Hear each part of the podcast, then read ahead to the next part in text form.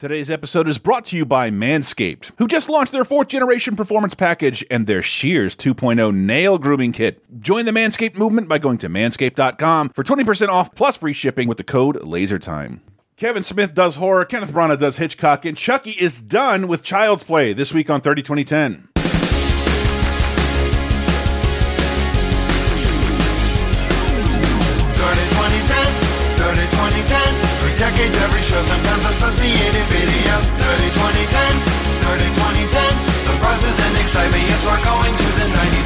2000s and 2010s. On dirty 2010.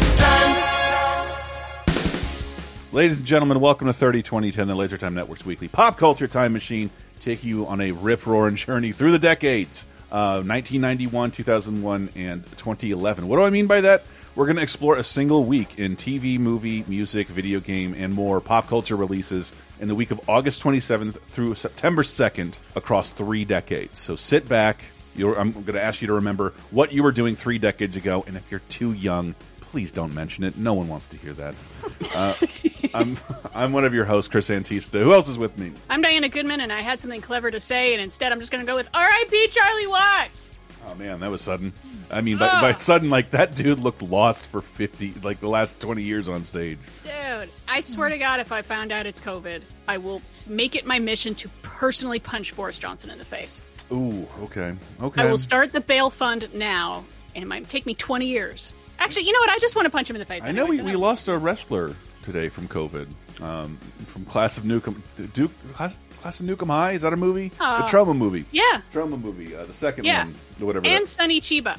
And COVID Oh, got yeah. Really? Sonny Chiba. I saw that, yeah. a man who used to punch bulls for a living. Yep.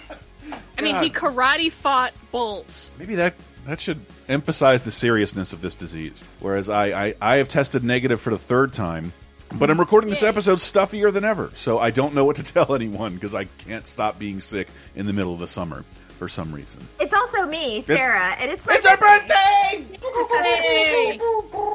Uh, recording on Welcome our to birthday. Virgo season. Get your pencil sharpened. Organize your closets. What? What? Virgo season. I was about to. Is there any way to like build new closets in your house, like sort of off your house, like like recessed windows? I can just make like a little, make a new tick sack hanging out of my house. That's a new closet. A tick sack. Yeah. Well, also today we get to talk about my favorite Virgo besides me. So. okay. Oh, Oh, and uh, so for me, this show I feel like is going to be about being wrong. There, uh, there are. is that different from Stop it. Stop our it. other shows? Most of the things I took, I made a point to rewatch. I'm like, "Well, I was wrong about that. I, I feel differently than my initial response, and I'm also terrified. Things I watched initially, like I don't know what everybody else in the world is thinking because this was stupid. But um, You know what? Isn't that the crux of this show? I guess. Finding out that you were wrong either one way or the other about the things that you remember. Yeah, I'm saying that with I'm coming to the show with no confidence. I'm going to be wrong and yelled at by you and probably the commenters, our listeners, uh, after this is all over. But We'll it's, it's what we have to do. Um, it's it's our duty in life. 30 2010. So let's begin in 1991, August 27th through September 2nd. Whew, I don't know how you're going to beat a week when the Super Nintendo comes out like last week. Uzbekistan declares independence. it's just one after another. Yep. Every week we have a Soviet bloc breaking off, man. I Hmm. think they're the seventh, and they'll just keep on coming. Yep. Yeah, and I don't. You get it? And no, I don't know where it is. I it's on a map. I'm an American. We didn't do that in school for some reason. It's like when um, you drop your kids Lego Death Star. All these pieces just come flying off. It, you know, I, I, what is your relationship with Lego, Sarah? well, it was a long and storied relationship of constantly gathering my stepson's Legos and trying to sort them and put them in an appropriate place. And then eventually we found someone who was willing to buy them all in one lump sum. Yeah, I remember Sam. Des- one of the best days of my life. Sam describing that as like I don't know why she's doing it, but she's really good at it, and I can't tell if she hates or loves this stuff. So for your birthday, which we just celebrated um, I got you something else, but I was gonna get you that Seinfeld Lego set, and then I was reminded of that situation with the Legos. Like maybe she doesn't want to deal with any more of these, Yeah. and it was gonna be the hard.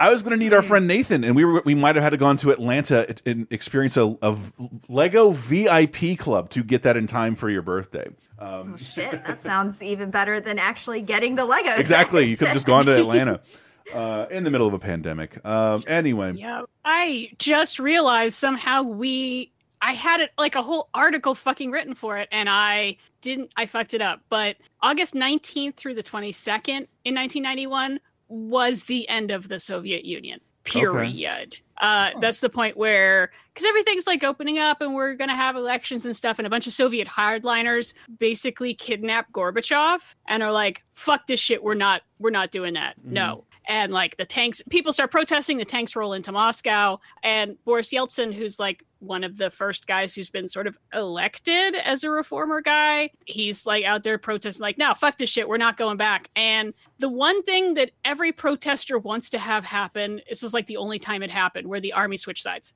and they're like fuck you we're not we're not gonna fire we're gonna we're gonna join them That's Yeah. the dream. Ugh. they're right Ah. and uh, reading about the uh, the house arrest gorbachev was under is pretty hilarious where it's like everyone holding him just sort of walks away quietly they Wow. just like they just sort of bounce like oh wait oh i left my keys in my other coat i'm I'll be right back. I'm totally still uh holding you hostage, I guess.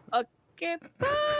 He wait- yeah, it just no one He- no one guards him anymore. he just wakes up like Natalie Portman in V for Vendetta after getting your head shaved. Just Yeah, just everyone's gone. Like, ah, oh, okay, guys. So yeah, Curious. we have thir- thirty years of it being pretty freaking official. That okay, no, so Soviet Union is done. yeah, Wow. Yeah. I they was- tried, they tried to stop it, and they failed. And now that's why we've got the rest of the breakaways. Now Belarus, I think last week, and Uzbekistan. Now just everyone's done. They're like, nah, fuck it, we're done with you guys. Yeah, I always see thing. This is it. All seems like a lot of work, and for what? I like did so much research on this, and then somehow I missed it entirely. So thirty years and a week or so. Yeah, Oops. I mean, I, I know we mentioned it here and there. It's just uh, again, I was way too young. I remember my parents sort of like glued to the television, like it's the fucking moon landing every day. Yeah. as Yeah, this uh, thing I that was supposed my to happen for fifty years is finally happening. Thirty years. I remember I remember my parents thinking like, "Oh, we're going back to the Cold War." Of thinking they they arrested Gorbachev, they're going to put him against a wall and we're going right back to the bad old days. Like all this hopefulness is that Hmm. like everything's going to work out now. No, they're going to come rolling in with those tanks and run over everybody and we're all instead it was like, "Nah, nah, the people were like, nah, we're we don't want to. We don't want to." Yeah, we totally did not fuck up that transition at all and turn it into a kleptocracy that's now run by an Iron Man.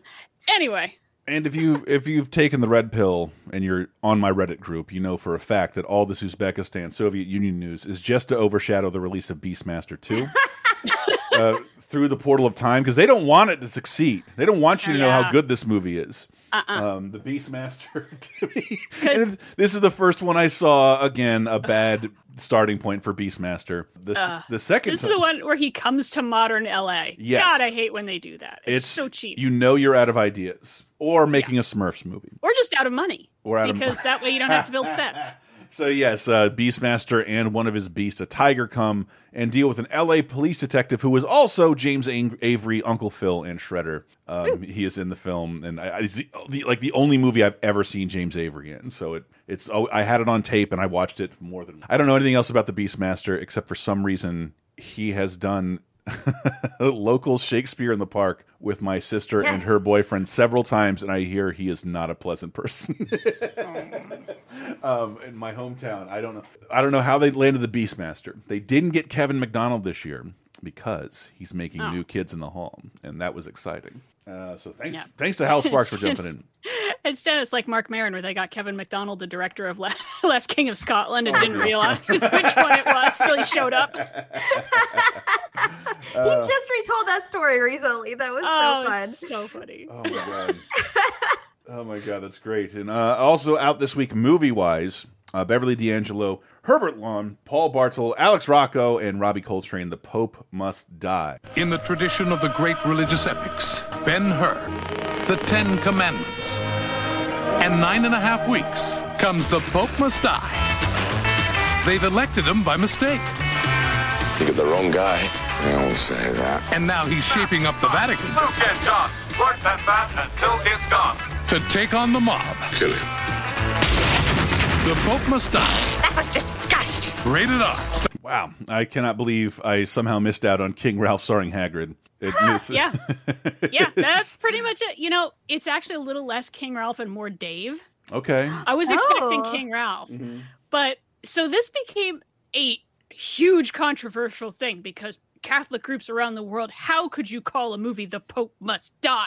Oh, what are you saying? You bastards. And so it was changed in the US to The Pope Must Diet. And even even those TV spots, like there's a huge port, a significant portion of the movie about him trying to lose weight. So it like it doesn't even, it's not even an offensive name change. Like it still works. Yeah. And I mean, they messed with the font where it's like the T is a totally different font. I mean, they're telling you the movie is called The Pope Must Die.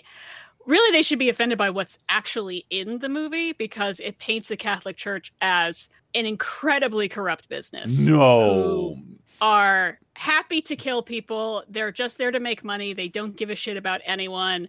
They close the orphanage and give the kids the finger. Alex Rocco is so much fun yeah, because he's Moe Greene, goddammit, and he's got it's Moe Greene. He's the commissioner and free, the DA in Freebie and the Bean. That's what I was just watching him in. I love Alex oh Rocco. jeez. I mean, it's a joke that doesn't hold up now because we all have cell phones. But '91, having a cell phone was a hell of a thing, and he's got this like cross-shaped cell phone, and uh, yeah, and like everyone's trying to, you know, they basically killed the last pope because he was in, he found out about the corruption.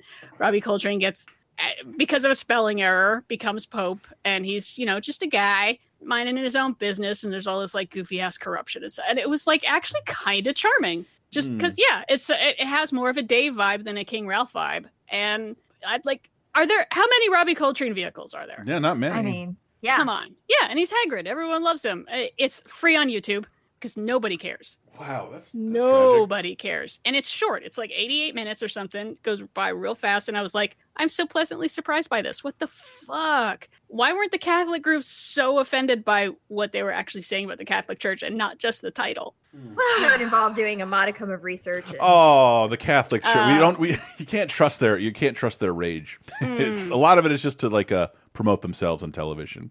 There's like there's several several people I, whose names I used to know just because they were the outraged Catholic. Man, this is such a strange week for movies. Okay, so the next It one. surely is. It really is. So yeah, Pope Must Die slash Pope Must Diet is like a mild recommend just because it was like I really expected it to suck ass. And mm-hmm. it was like, oh, it was okay. It was cute. It got off some real brutal zingers on the Catholics though. And not for the thing that we usually make fun of the Catholic Church for. Not mm. even that. Not even the. Not even. Not the- not arguably I don't the worst why- thing. You're talking about silly hats? Yeah, actually. Silly hats. I don't even know why it was R too. This is preferably PG thirteen. Oh, I think there is some titties, that's why. Uh, Titties. Uh, Yeah. Probably Robbie Coltrane's. Okay. Uh, I'm not an authority to say this is the worst uh, movie of the week, but I am an authority th to say th this is the worst. This is my least favorite Child's Play movie.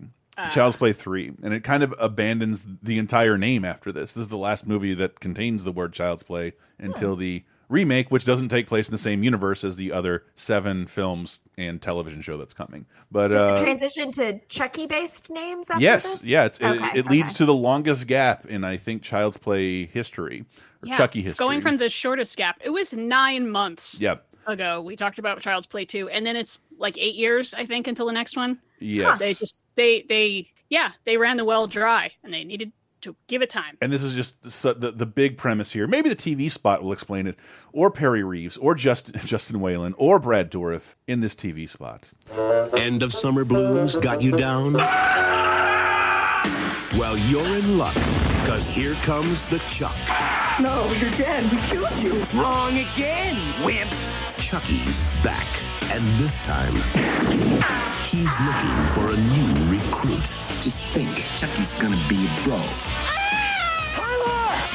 Yeah, Child's Play 3. Rated Chucky's gonna be a bro because he was going to steal the body of a young black kid. So a lot of a lot of oh. regrettable things in this film. Most of it setting it in a military academy, and I, I love watching that TV spot. Like that's all the last ten minutes of the movie because it's really boring and set in the military academy through the rest of it, and they don't show you that, and, and including a scene that is like so cheap it borders on like. I don't know, like a breach of contract between it's like it takes place in a military academy because they can't use Chucky that much or only using him for certain scenes. He like walks in the armory and like puts real bullets in the guns and replaces the fake grenades with real grenades. And then hmm. there's just these children battling on a battlefield shooting one. He's not doing. He didn't do anything. He shows up and just laughs at them doing this to themselves. Uh, that is sort of the finale of the film. I fucking hate this movie. it is. It is the worst child's play. IMO. Um, I can uh, hear the disdain. It all sure. gets it all. It's weird because like I love two, but it's sort of like every horror movie, and, and not all the franchises do this. Kind of need to transition out of an era, and this is Chucky hmm. actually winding down the '80s, '90s horror era, and then by the time we get to Bride of Chucky, it is meta and weird and glam new metally. It is like it finds out what it keeps changing every 10 years or so and i think that's good because like even some hmm. horror franchises I revere more never really were able to break out of the eras they were created in looking at you friday the 13th and, and and to an extent freddy but yeah that that movie is out and uh which i don't know whether i could call it the worst movie of the week because i have a question for you people the number one movie at the box office is is this movie terrible or No. or fantastic Fantastic. fantastic. okay i'm leaning i told you it's a week of being wrong okay. I'm leaning towards it is terrible. I have I have I have not laughed as loud on any viewing of any movie we've ever done except for this movie, Robin Williams, and that's not why. Um, Derek Jacobi, Andy Garcia, Emma Thompson, and Kenneth Branagh.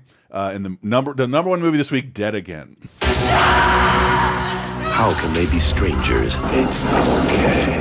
If they were lovers a lifetime ago. How far back are you? 1948. There's a lot more people who believe in past lives than don't. If he killed her then, Woman? will he kill her He found you again, didn't he? again? I would never hurt you. This is all far from over. Dead again.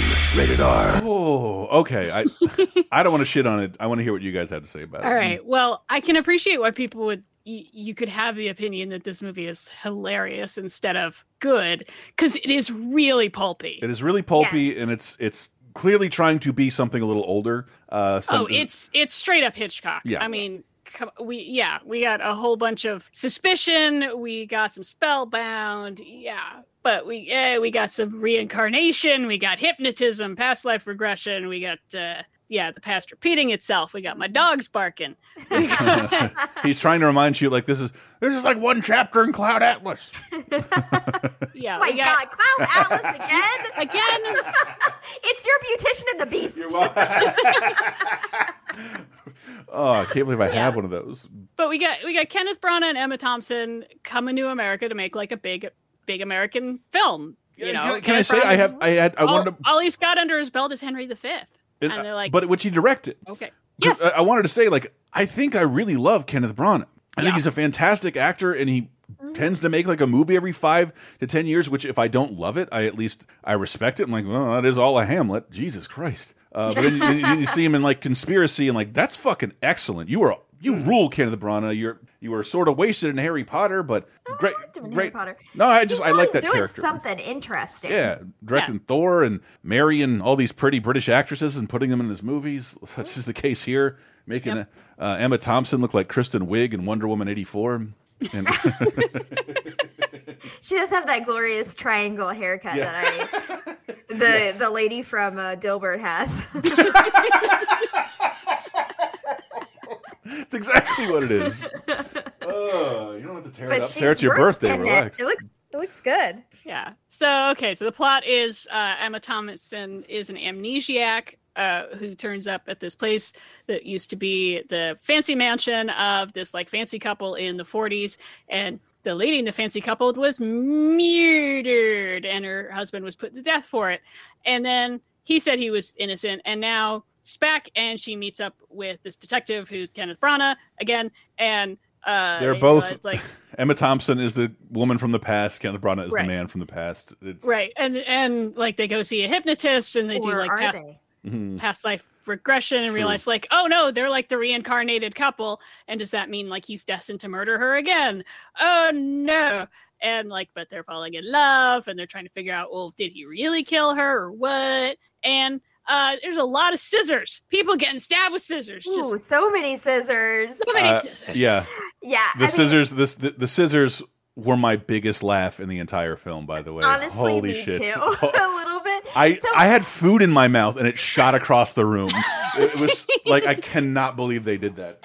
I yeah, I loved this movie. Of course, this was a Sam fave, so he was like, "Yeah, we definitely need to watch this," and I really loved it. But yes, it is funny yeah.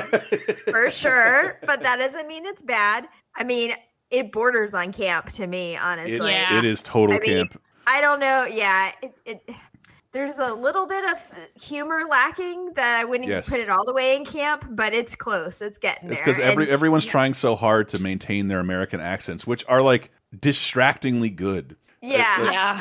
yeah, yeah. It's uh, and but oh man, when Robin Williams showed up, I I did a little yelp. I did not Yeah, he's not realize credited he was at the going to top. be in this, and he's just such a wonderful little character and a little surprise in the movie. Yep. I'm just the guy's like, oh no, no, I bet it is past lives. You should probably fucking kill her before she kills you. And he's Yeah. I was like, what? Like, no, seriously. Re- that's how reincarnation works. Is there a name for that kind of character who just like comes in in a couple scenes but delivers some like important exposition or some important some important thing like Hmm. you know because it Yeah, I was know what you're it's only talking in, like two scenes but it's kind of pivotal to figuring out the mystery you know Is it Yeah. because the second I saw that child stutter and like he did it, and then the, it's I know the whole movie now. Um, there's no reason for this kid to do that Well, maybe unless you saw it in a past life no, no. I, I spent the whole time like kind of hitting my head like we just watched Barton Fink. Like I wish the Coen brothers did this, like to Hmm. to make this some I don't know, just something like a little bit more of a mood piece because like I I was laughing the whole time. I got tired of laughing at this and shut it off and turned it on for the next day. It was I thought this was so silly, one of the silliest movies I've ever seen yeah. It, it is silly, but in just such like a big baroque way that I end up just really enjoying. Yes, Mm-hmm. these are silly things that everyone's taking really seriously, and it's really tense with how serious they're taking it. And I, it took me a very long time to break the habit of handing someone scissors while going, "These are for you." Now I just think it really hard because so many people just stared at me. It's just it's not only that you need to believe in reincarnation to watch this movie. One, the characters need to believe in it too, and to B, they need to believe in it from a character who turns out not to be very trust.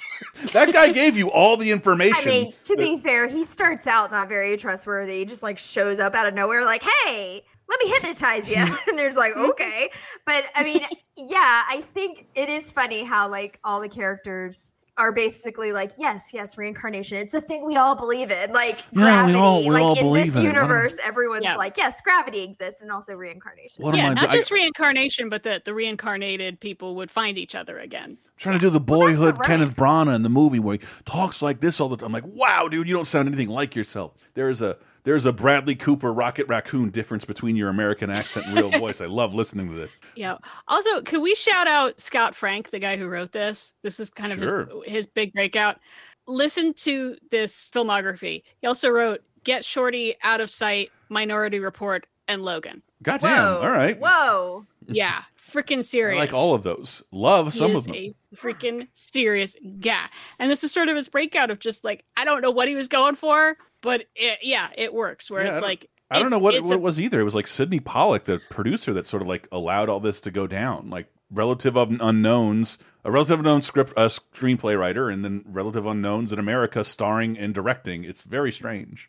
Yeah, but no, it's a lot of fun, and we're uh, we got horror movies all over the place this week, where it's Sure like do. spooky season's kicking off, and yeah, I think it's just yeah, it's fun because it is Okay. just so you can watch it and laugh at it, or you can watch it and be like, I wish I was watching it with somebody else because, like, I really, it's, I rarely get the inclination to text both of you before the show because I'd rather just hash it out on the air. Like, is this really dumb? This seems really dumb. And then I just started, didn't I just kept laughing. But I, I wish I was, Yeah. I, if I was watching it with like my significant other or something, I think I would have had a better time with it. But I wasn't, Mm. and I just couldn't tell. Like, why was this number one? Like, how did people go from wanting to see Terminator Two and Hot Shots to this? because it was fun. Like it has romance, it has beautiful people doing, you know, fancy things. Like Oh, beautiful a- it's a fun locations, all that stuff. Um, Yeah, Yeah. it's it's got a murder mystery. I it could use like maybe one more suspect to Sure. actually like there aren't a lot of suspects and once you eliminate andy garcia as like this reporter that she was flirting with yeah you kind of like got the one That is and a- they they dispatch with Campbell Scott pretty fast. I know. I was bummed out by that. I was super excited to see him pop up. Yeah. And, and that that made me my first real big laugh. Like, uh, you almost got away with it, and like, yeah, dude. like, doesn't he like spin kick kenneth branagh Yeah, it's like it's- okay i never thought i'd see that it is so silly. It is. Fuck. I, uh, I thought it was the. It has one of the greatest smoking sequences I've ever Oh. seen in my entire life, with Garcia smoking with his tracheotomy uh, Oh hole. God, Something Denis Leary would only joke about. And uh, forgot about that. it's so gross. But then I was reading that uh, Kenneth Branagh clearly he's playing a former smoker, but was so bad at smoking on film that he they cut it all out. But he did the movie commentary about ten years later, and he's like, "Sad to say, I have become a smoker since then, and I am I was terrible at smoking on camera." like, oh my God, I always so feel funny. weird about people who become a smoker. Do that when you're a kid. You're not allowed to become a smoker when you're 30. That's Yeah. so stupid. It's like who's peer pressuring you? Yeah. It's fucking great, man. It's fucking Dave great. on the golf course? Like what the hell? My parents don't care at all as long as I do it in the attic. So i well it sounds like we're two to one uh recommending dead again I recommend I- it for sure. It's still the most fascinating movie of the week for me because it. yeah I, I had to. I, I had to do it in two sittings. I had to rewind it and like, did that? You know, I had a couple drinks. Did that really happen? And I just reminded him like, oh my god, it did. This movie is ridiculous. it, is, it is. It is camp. This is. I, I didn't even think of the term camp. Like that would totally mm. make this movie qualify how I would recommend this movie because otherwise it is terrible. it is a terrible film. You'll guess the ending from the beginning. Kenneth Branagh, again, a guy I like as a director and uh, an actor. and I don't think gets enough credit. I was just wondering. I meant to look up if they, he had like communities or like his own special fan app where you earn Kenneth Branagh points. Little brownie brownie brownie points. Um, and uh, fine, we'll move into television on the 30th of August. It's time to say goodbye. To, hey, dude Get along, little doggies. and them killer cacti. Uh, it's it's been five wonderful seasons, yet two years. Very confusing, Nickelodeon. Uh, that's a, that's a very Yeah. that's a very TLC Pawn Stars definition of seasons. Uh, but it's been five seasons of thirteen episodes, and it started in '89. Uh, Sarah was on the show. and We talked about the Yes, debut. yeah, we talked about it recently. Yeah, it was uh, oddly uh, probably the oldest skewing show Nickelodeon had because it was sort of Yeah. focused on teenagers and not Mm-hmm. whatever demographic Pete and Pete appeals to, which is me now and me then. Mm. But uh, I, I always sort of liked Hey Dude. Gone back and watched it, and I hate it. But yeah, uh, I really liked it. yeah, I really liked it at the time. I thought it was awesome. I liked watching older teenagers do things. But now I, I thought the location was interesting because where Sarah and I grew up, like deserts were like we had no access to even like a museum that had a desert. You can't just you can't really fake a location like uh, uh like they had in Hey Dude. Which I, again I like reminding people if you're that big a fan and you like uh, good internet content, apparently the entire set, most of the set is still abandoned in Arizona. Um, you can go see it for yourself. Dilapidated. Oh, that's where Mister Ernst threw that horseshoe. Oh, that's where Danny hid from the ghost. Um, it's yeah, it's still there. But hey, dude, closes out with I believe I read some hardcore fan synopsises. I don't believe they knew they were going to have a season finale, but it is Brad and Ted competing to be senior counselors. Spoiler, they do. So it can act as a se series finale, but probably was a season finale. It's over though. In better Nickelodeon news, by better, Yes. I mean only slightly. I watched so much of this show. I did I, this. We've talked about that before, haven't we, Sarah? Being kids in Florida, you're like, Yeah. I'm going to do this. Yes, i I'm- could I could do this. Well, I'm okay, do so this. yeah, uh, the next day on the 31st, we see the premiere of What What What What Would You Do with Mark Summers. I grabbed the theme song because Hell yeah. once I read this, yeah, I was like, What, what, what would you what, what, what would you do?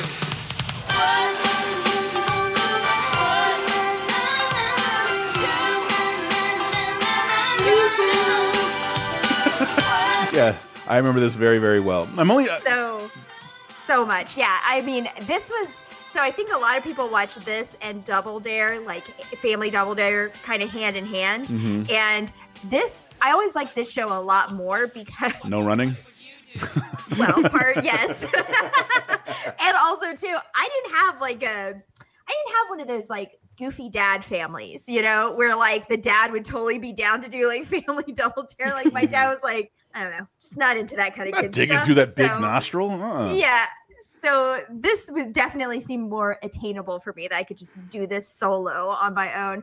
But yeah, apparent the premise I really can't even remember the premise. I had to actually it's very look it up because yeah, it was you know they asked the audience like what would you do in this unusual situation and then they would like the audience voted on what they thought they would do in that situation or what the outcome would be and then afterwards they were like the only part that i remember which was like various stunts like the Pie machine. pie car wash where you like go through a car wash where a bunch of pies go in your face and yeah it's just uh it, it seemed like a real grab bag like i just i can see like flashes It's- of different games and stuff that I don't think it- played, but i can't think of anything coherent it didn't have a super coherent theme because they did Yeah. they did a ton of stuff in studio and out. That's why I remember wanting to do it because like if you were in Universal Studios on the week they're filming this, it seemed very likely you and your van's fanny pack will end up on Nickelodeon because they're hitting people up outside the park. Uh, on on the street, and on the street is next to the Fantastic World of Hanna Barbera,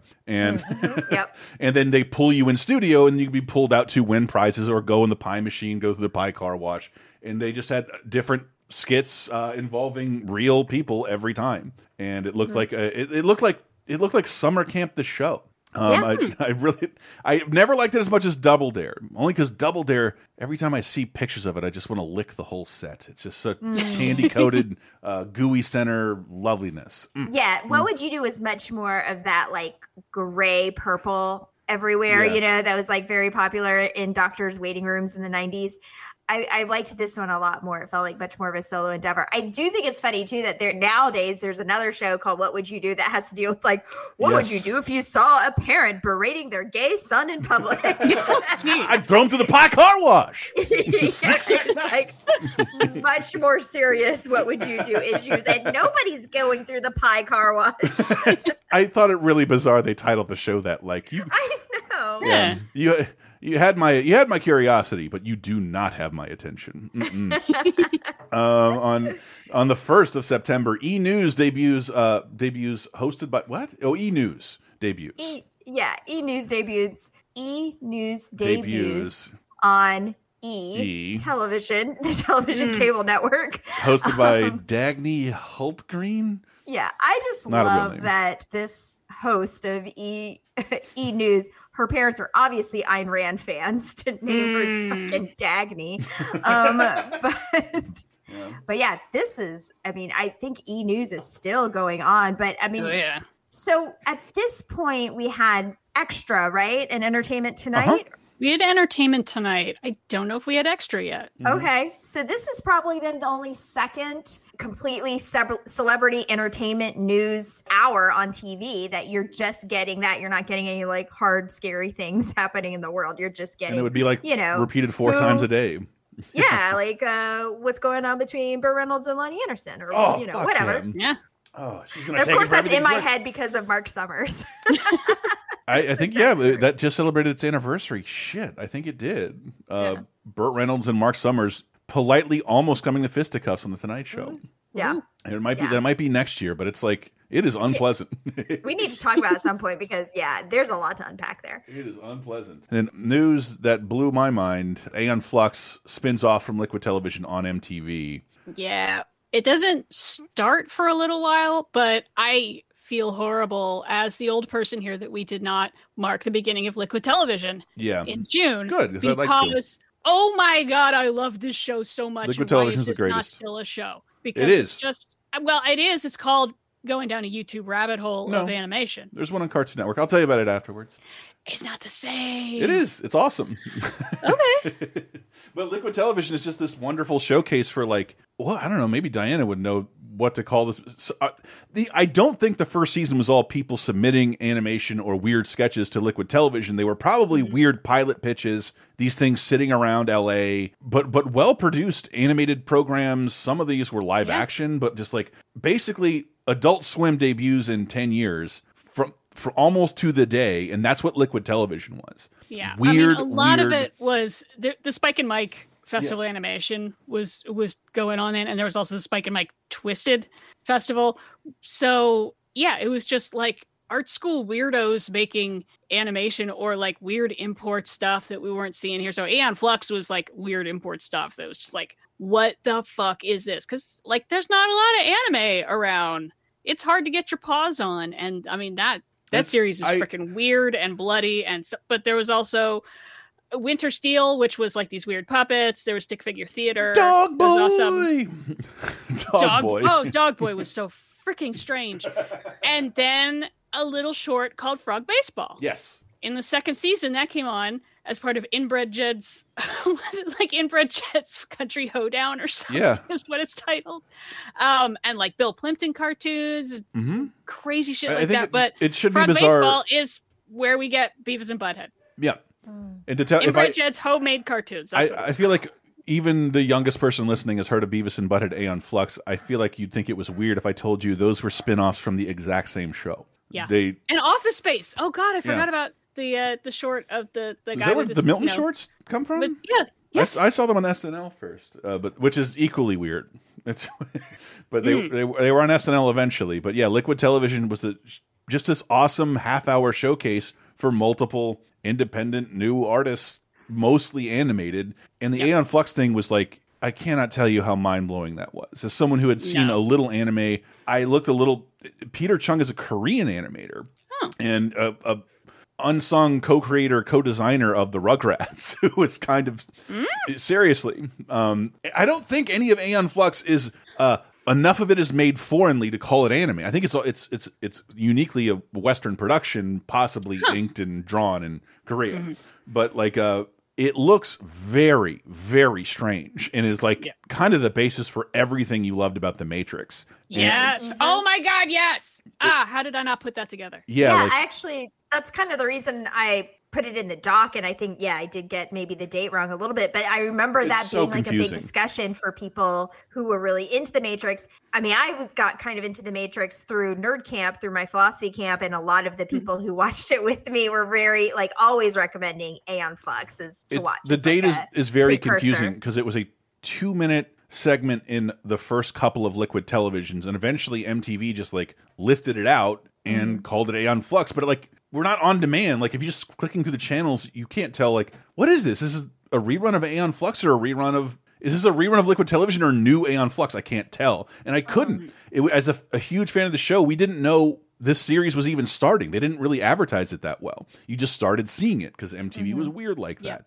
Yeah. So they just start running the all the parts of the the different chapters of Aeon Flux together and calling it a show, and then eventually they start making actual new ones. I don't think But they- it takes them a while because Yeah. it's animated. I don't think they make a new show until 1995. They make new Ah. shorts, and and I draw a distinction where I like and don't like Aeon Flux. Are they talking? Don't like it. And uh, those those I agree. those early episodes are just absolutely wonderful, and the movie is unbelievably terrible. It is. Oh, it's bad. It is very very very bad. Um, It's bad. Again, for video games of 1991, August 27th through um, September 2nd. The biggest game I wanted to talk about, because again, the Super Nintendo came out last week. We'll have a lot of Super Nintendo adjacent news. Stay tuned for the Patreon episode. Oh, did I say our patron this week? That it was it was uh, Landon Williams, patreon.com slash lasertime. We got a new episode of 30 2010. Uh, nobody puts classics in the corner and uh, 30 2010 games. But I want to definitely want to talk to Michael and uh, Matt uh, if they ever saw Starblade in the wild. Maybe maybe even my non-gamey um, lady co-host. Did you see Starblade in the wild? It's very very memorable. A giant yellow machine that you would sit in, but it's basically the first the first sit down use of 3D polygon technology. You had you had sit down racing games, but you know they were kind of pixely, and this was like mind blowing. But it was also the one of the first games I remember that like only took dollars. So I was like completely screwed. I played it once and like failed in 20 seconds and could never afford to do it again. But it's from Namco and it's based on I think a literal like Japanese theme park ride that they turned into an arcade game because it looked pretty mind blowing. You're Hmm. sitting in the seat with speakers next to your head, and you're flying first person through this, at the time, the most detailed polygonal space atmosphere you've ever seen. I'm sure you guys have seen those old Star Wars games that are just vector lines. Yeah. Uh, you you Ah, fill, yeah. fill in all that with your own imagination. This filled it all in for you. And uh, Starblade, I, I'll never forget because I'd never seen anything like it before. But I'm picturing like the Jurassic Park ride that you sit in. yeah, yeah. But I Like think that? um, that was like a 2D, 3D mixture. Uh, the original Jurassic Park. No, they still they they still have been remaking that for years. I saw a new one the other day. Yeah, I, And- same. They're always in movie theaters. I feel like. Yep. And I'm like, I'd like to buy one of these. Why is this more than a new BMW? Like, this is this really going to make that much money in its lifetime? Like, I don't believe it is. And uh, anyway, Starblade, tell us your thoughts. Music of 1991. Is this where it gets crazy? Is this what you guys were teasing? It gets crazy. Mm. Everything I Do, I Do It For You by Bryan Adams is still number one. But uh, look at Crazy. these new releases for 1991. Uh, Leisure, the debut of Blur. Jesus. Um, 91. I thought I figured it was earlier for some reason. I always thought they had 80s roots. Altered States, uh, self-titled debut. Backlash by Bad English. Fear by Toad the Wet Sprocket. One of my favorite bands, named after a Monty Python sketch. Yep. Um, the Fire Inside by Bob Seger. Uh, Lovescape by Neil Diamond. I Need a Haircut by Biz Markie, which led to a court case because uh, requiring samples to be cleared. Yeah, he got he got in a court case with Gilbert O'Sullivan over uh, over a version of Alone Again Naturally. That he was saying it's not a cover, I'm sampling, and they're like, "Yeah, but you're still using my material." So it's like the the, the idea of those two guys in a courtroom. R.I.P. Biz. Seriously. My goodness. I feel like they, it'd only be an inter interesting movie if they teamed up to fight Dracula. There's- and then uh, Pearl Jam's 10, which is on Rolling, Rolling Stone's 500 greatest albums list. I I got to tell you, like when as a little kid, music was very felt very private. Like I had a radio and like. Oh, MC Hammer's being played. Mom, Dad, I think I like MC Hammer. And my friends come over. Do you like MC Hammer? Me too. This is the first time I, I think, because of where our ages were, every young boy was talking about Pearl Jam. Like, couldn't stop talking about Pearl Jam because they were like, you know, things to explore as opposed to the pop music era of the thing before. Man, what does too legit mean? I don't know, but it's cool. Uh, this was like, oh, there's a kid about, there's a song about a kid shooting up a school. Like, uh, yeah, talk. I remember talking about this in the back seats of our parents' car, where we didn't talk about music that way beforehand. Uh, Pearl Jam was that era for me. Well, this is I mean, this this is the the story of 91 92 in music Yeah. is grunge, grunge beginning. Mm-hmm. And everything we've had so far in 91 is like so processed and there's keyboards and there's drum machines. Even everything I do I do for you is just like overproduced and just sounds like fake instruments and it's just everything feels so fake and And, and they're like- all love songs. All of them are love songs. yeah mm, and, and mm-hmm. just yeah we have so many like slow jams and stuff it's just so dumb. And just like how you could say punk is a reaction to prog rock and disco that definitely grunge is a reaction to that. Everything has just become so fucking phony. And so let's get back to basics. We got some guitars we got some yelling we got some drums. We're gonna sing about you know things that we're mad about and bad stuff. And yeah white male rage but not in that way and also feeling sorry for yourself sometimes There you go. That's that's what I was looking for in music. Didn't know it at the time. yeah yeah there was it, it just it's I'm not in love yet. I didn't. I didn't have. I, I couldn't gravitate into the songs like that. Sounds like it might be nice someday. yeah and Mhm. people complain that like grunge is just so masturbatory and it's just like i have nothing to be happy about i hate living in the suburbs it's like why are you so unhappy you're a millionaire and it's like that's not the point man Yeah, you don't it get isn't it the point. man It isn't. it's isn't the back to rock and roll Yeah, yeah. Uh, so we're gonna we're gonna close out with a live by Pearl Jam. Her, her. It was a tough call because uh, to say that I have played this album a couple times. yeah, I could. You want me to just start singing it for you? I could just sing it from start to yeah. I'd also like to Once note upon a time, I could love you. All right. two out of the three of us are wearing plaid right now, too. By the way, wearing so, a Rescue Ranger shirt.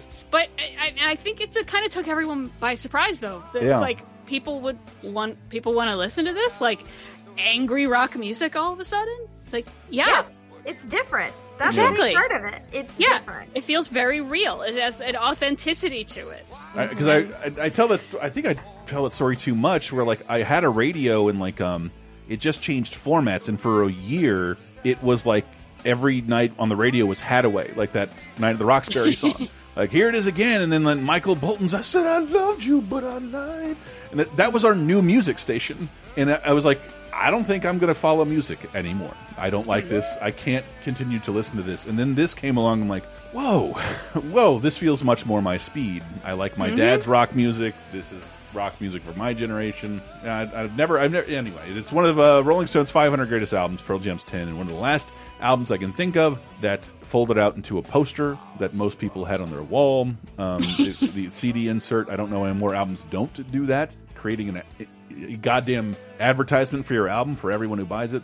Um, but we'll close out with a live, and we'll be right back.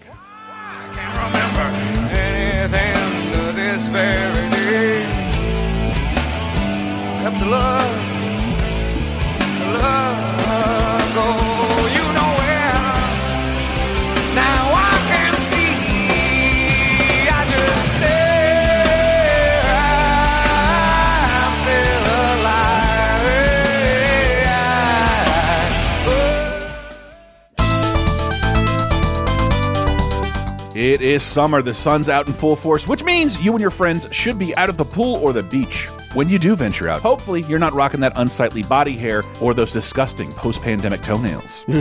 Nothing gives a below the belt blow to your confidence more than looking like you're wearing a sweater made of body hair at the pool. Gross!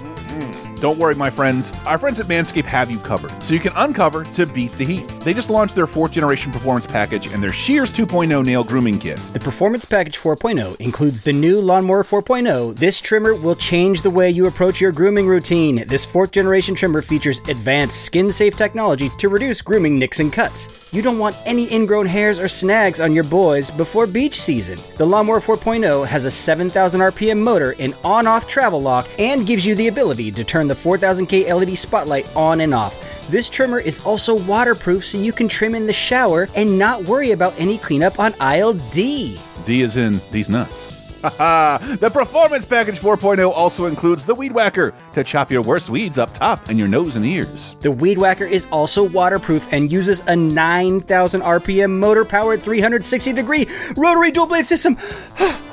This nose and ear hair trimmer provides proprietary skin safe technology which helps prevent nicks, snags, and tugs in all the sensitive little nostrils and ears of yours. Aw, little sensitive baby. little pulling up. Uh, once you're finished mowing the lawn and trimming back those weeds, use the Crop Preserver Ball Deodorant and Crop Reviver Ball Toner to keep you on your game in the heat. Manscaped even threw in two free gifts to their Performance Package 4.0 the Manscaped Boxers and the Shed Travel Bag. It's also flip flop season, which means you want your feet and toes to look their best. Enter the Shears 2.0 Nail Grooming Kit. This luxury four piece nail grooming kit features tempered stainless steel tools and includes slash tip tweezers, rounded point scissors, fingernail clippers, and a medium grit nail file. Easy for me to say. So get 20% off and free shipping with the code LASERTIME at manscaped.com. That's 20% off plus free shipping with the code LASERTIME at manscaped.com. Tame the summer swamp in your pants with Manscaped. Your balls will thank you.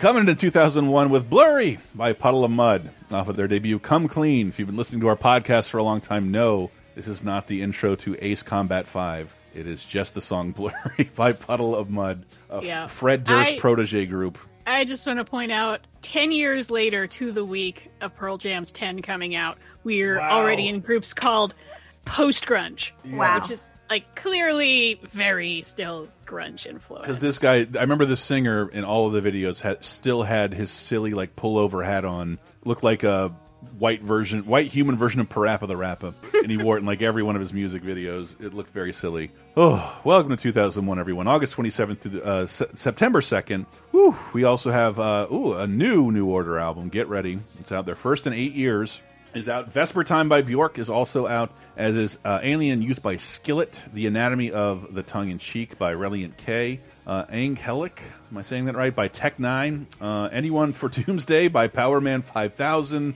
Very different genre of music moving in. Um, Digital Bullet by Bobby Digital, aka the RZA. Iowa by Slipknot. I believe all have COVID now. Uh, New More, No More Drama by Mary J. Blige and Superhero by Brian McKnight. Fallen by Alicia Keys is still number one right now. How about that?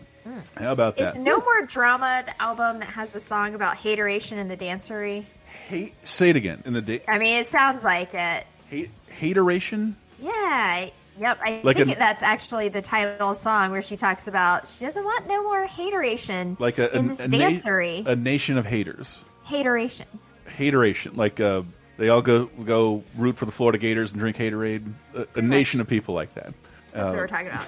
In the Yes, dancery. it is. That is from Family Affair off of No More Drama. Yep. Let's move on to the movies of 2001.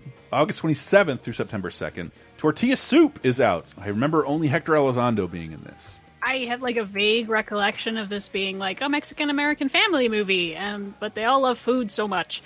And it was like, oh, is this like soul food? And it turns out, no, it's a remake of Eat, Drink, Man, Woman. Oh. Yes. Okay. It felt very familiar to me, but I watched it. It's on Prime, and it's wonderful. Honestly, it's just so sweet. Such a great food movie. Do not watch it hungry, or do watch it hungry, and then order in some delicious, delicious food. Because yeah, I love a good food movie. This is right up there, like on the top ten list, probably of best food movies of all time. Ooh. Lots of Hel- Hector Elizondo cooking delicious looking food. And it is so sweet, so uplifting, just real fun, very light. And also, like, I felt very close to it too because Hector Elizondo plays a chef who has lost his sense of taste and smell. That's And- why I remember it. Okay.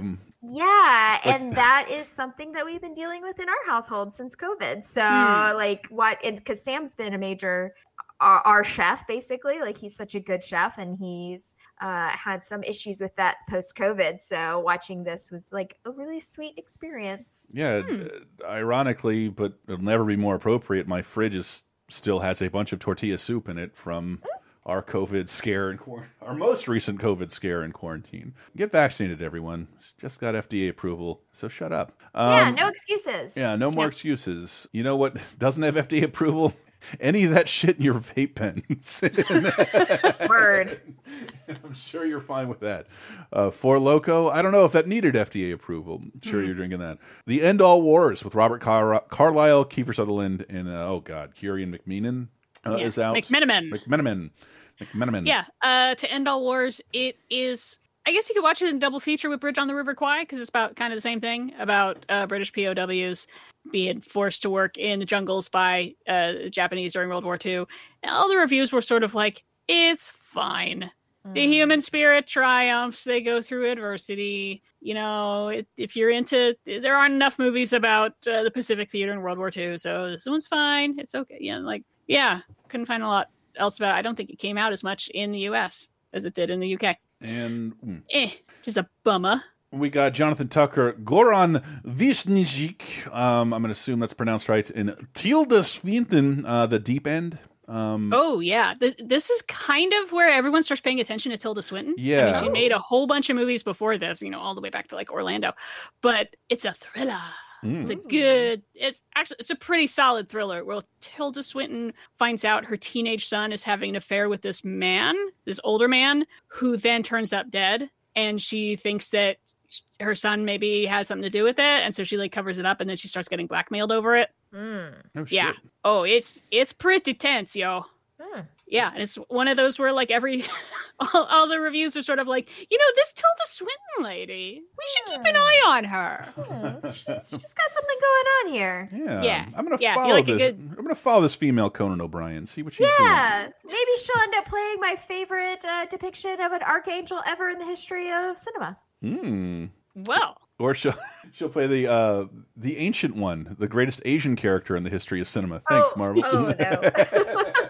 and then a movie uh, I really have a ton of affection for. P. Diddy, Peter Falk, uh, Famke Janssen, um, Joe Goose, and I, I think Bud Cort is in there for a hot second. Jon Favreau um, and Vince Vaughn in Made. They're like the literal follow up to Swingers. Swingers. Because they've been in a ton of movies together, but this is one Jon Favreau not only wrote it like he did Swingers, he actually directed it. Um, yeah, I think his directorial debut. uh, the directorial debut of the man who created Mandalorian, and and it just it, it shows like I think what a kind of a talent he is because it is Vince Vaughn's movie. He talks the most. I do not Yeah. believe all that dialogue was written for him, but it's just sort of like yeah, I just got my friends together. I had a simple story outline, and we all just kind of went with it. And it's a very small movie. It's what I really like about it is like it's really irritating to watch the first time if you haven't seen it because Vince 'Cause Vaughn these guys are such putzes. and Vince Yeah. Vaughn will not shut the fuck up in these very dangerous situations. But when Mm-hmm. at the end of the movie, spoiler, they're not dead. It's really fun to watch again how many times they almost get killed because of Vince Vaughn's mouth. Yeah, it's definitely one of those fun movies that's like a night, one night long, you know, Yeah. with like many misadventures. It's one of those movies that you're like, how long is this night lasting? um, but I can't get in the club, but fucking Screech, can you get in the club? Come on, Dustin, give me the club, Justin. Come on, yeah, yeah, it's Screech uh, yeah. cameo. It's a very cute, like little movie. I really enjoyed the crap out of it, and fucking P Diddy, He did it. he's great in it. Mhm. He's really good. People, it, it, it's so weird. I think by the end of this year we'll hit Monsters Ball, where I was like, "What the living fuck? Why is P Diddy such a good actor? God, I forgot he was in that because He's he was, fantastic." he was also really funny in that Get Him to the Greek. He was Yeah. really funny in that too. I think that's his best. Did he do more acting? He's bro? he's. I don't think he's that great here, but this Fun. this. Yeah, I mean, it's a fu- like I did not want to watch this because I really don't like swingers. Really mm. don't like swingers.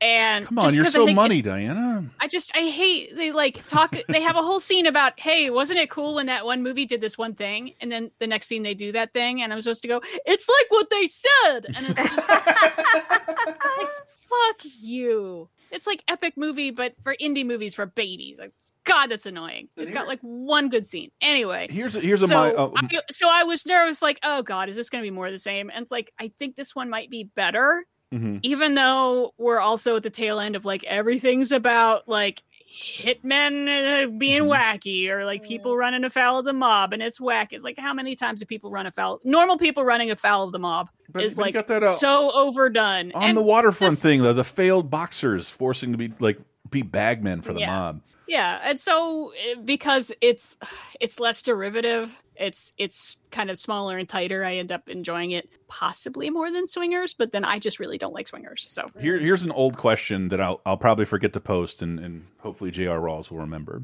Mhm. Is there to do? I love you, J.R. Rawls. Do you remember like a DVD that enhanced your viewing of the movie, where like you watched the whole DVD enough to where like it enhanced watching the behind the scenes on this and like how all Oh, these yeah. people are friends and like the out the Peter Falk outtakes are hysterical. Oh my god, And- I want to see that so bad. Yeah, and and you know that everyone's just clearly having a good time and everyone's talking fondly about the movie. They even tell you like, please watch it twice. We understand how hard it is to watch because we really don't know what we're doing as both filmmakers and characters in this movie, and it just it gets more fun as you go. And it's just something that always stuck with me. I always really liked the movie. So wait, did you say that this was Jon Favreau's directorial debut? Yeah, yeah, That's pretty amazing, honestly. It's Yeah. pretty good for a debut like that. I mean, he he only went up from here, right? I mean, money wise, yeah. Doesn't have any stinkers. Uh, uh, if Iron Man Two is your stinker, you're doing pretty fucking good. Yep. Word, yeah, Yeah. yeah. That's pretty. That's pretty good. Everything he does as a seems like goes. something he genuinely cares about and loves. I love Star Wars, so I'm going to make Mandalorian. I love Yeah. Marvel Universe, so I'm going to make Iron Man. I love cooking, so I'm going to make the movie Chef and then make a cooking show. And I'll make sure to remind Gwyneth Paltrow what Marvel movie she's been in because she clearly doesn't remember. It's the only Yeah. time I watched that episode of that. Does Does Jon Favreau also have like a side thing where he's very into fighting? This is like not his first movie. He, did, he did about play a. UFC fighter He in that Christmas movie, right? Four Christmases. Yes, and Yeah. because also And on Friends. on Friends. That's what I was Okay. gonna say. His whole storyline on Friends is that he's training to be like a MMA fighter, UFC or whatever. He certainly has the body of Um, a former fighter. Yeah, I wonder if I guess that must be like a side like interest or something of his that he just like incorporates into his own stuff a lot. That's a good point. Next week we have uh, one of the few good movies about MMA. oh, here comes the boom. Love it. Nope. Uh, and then uh, also out this week, uh, the greatest Shakespeare adaptation ever. Julia Stiles, Josh Hartnett, and Mekhi Phifer in Oh, Oh, Oh, Ow, ow, ow. Oh, Oh, Oh.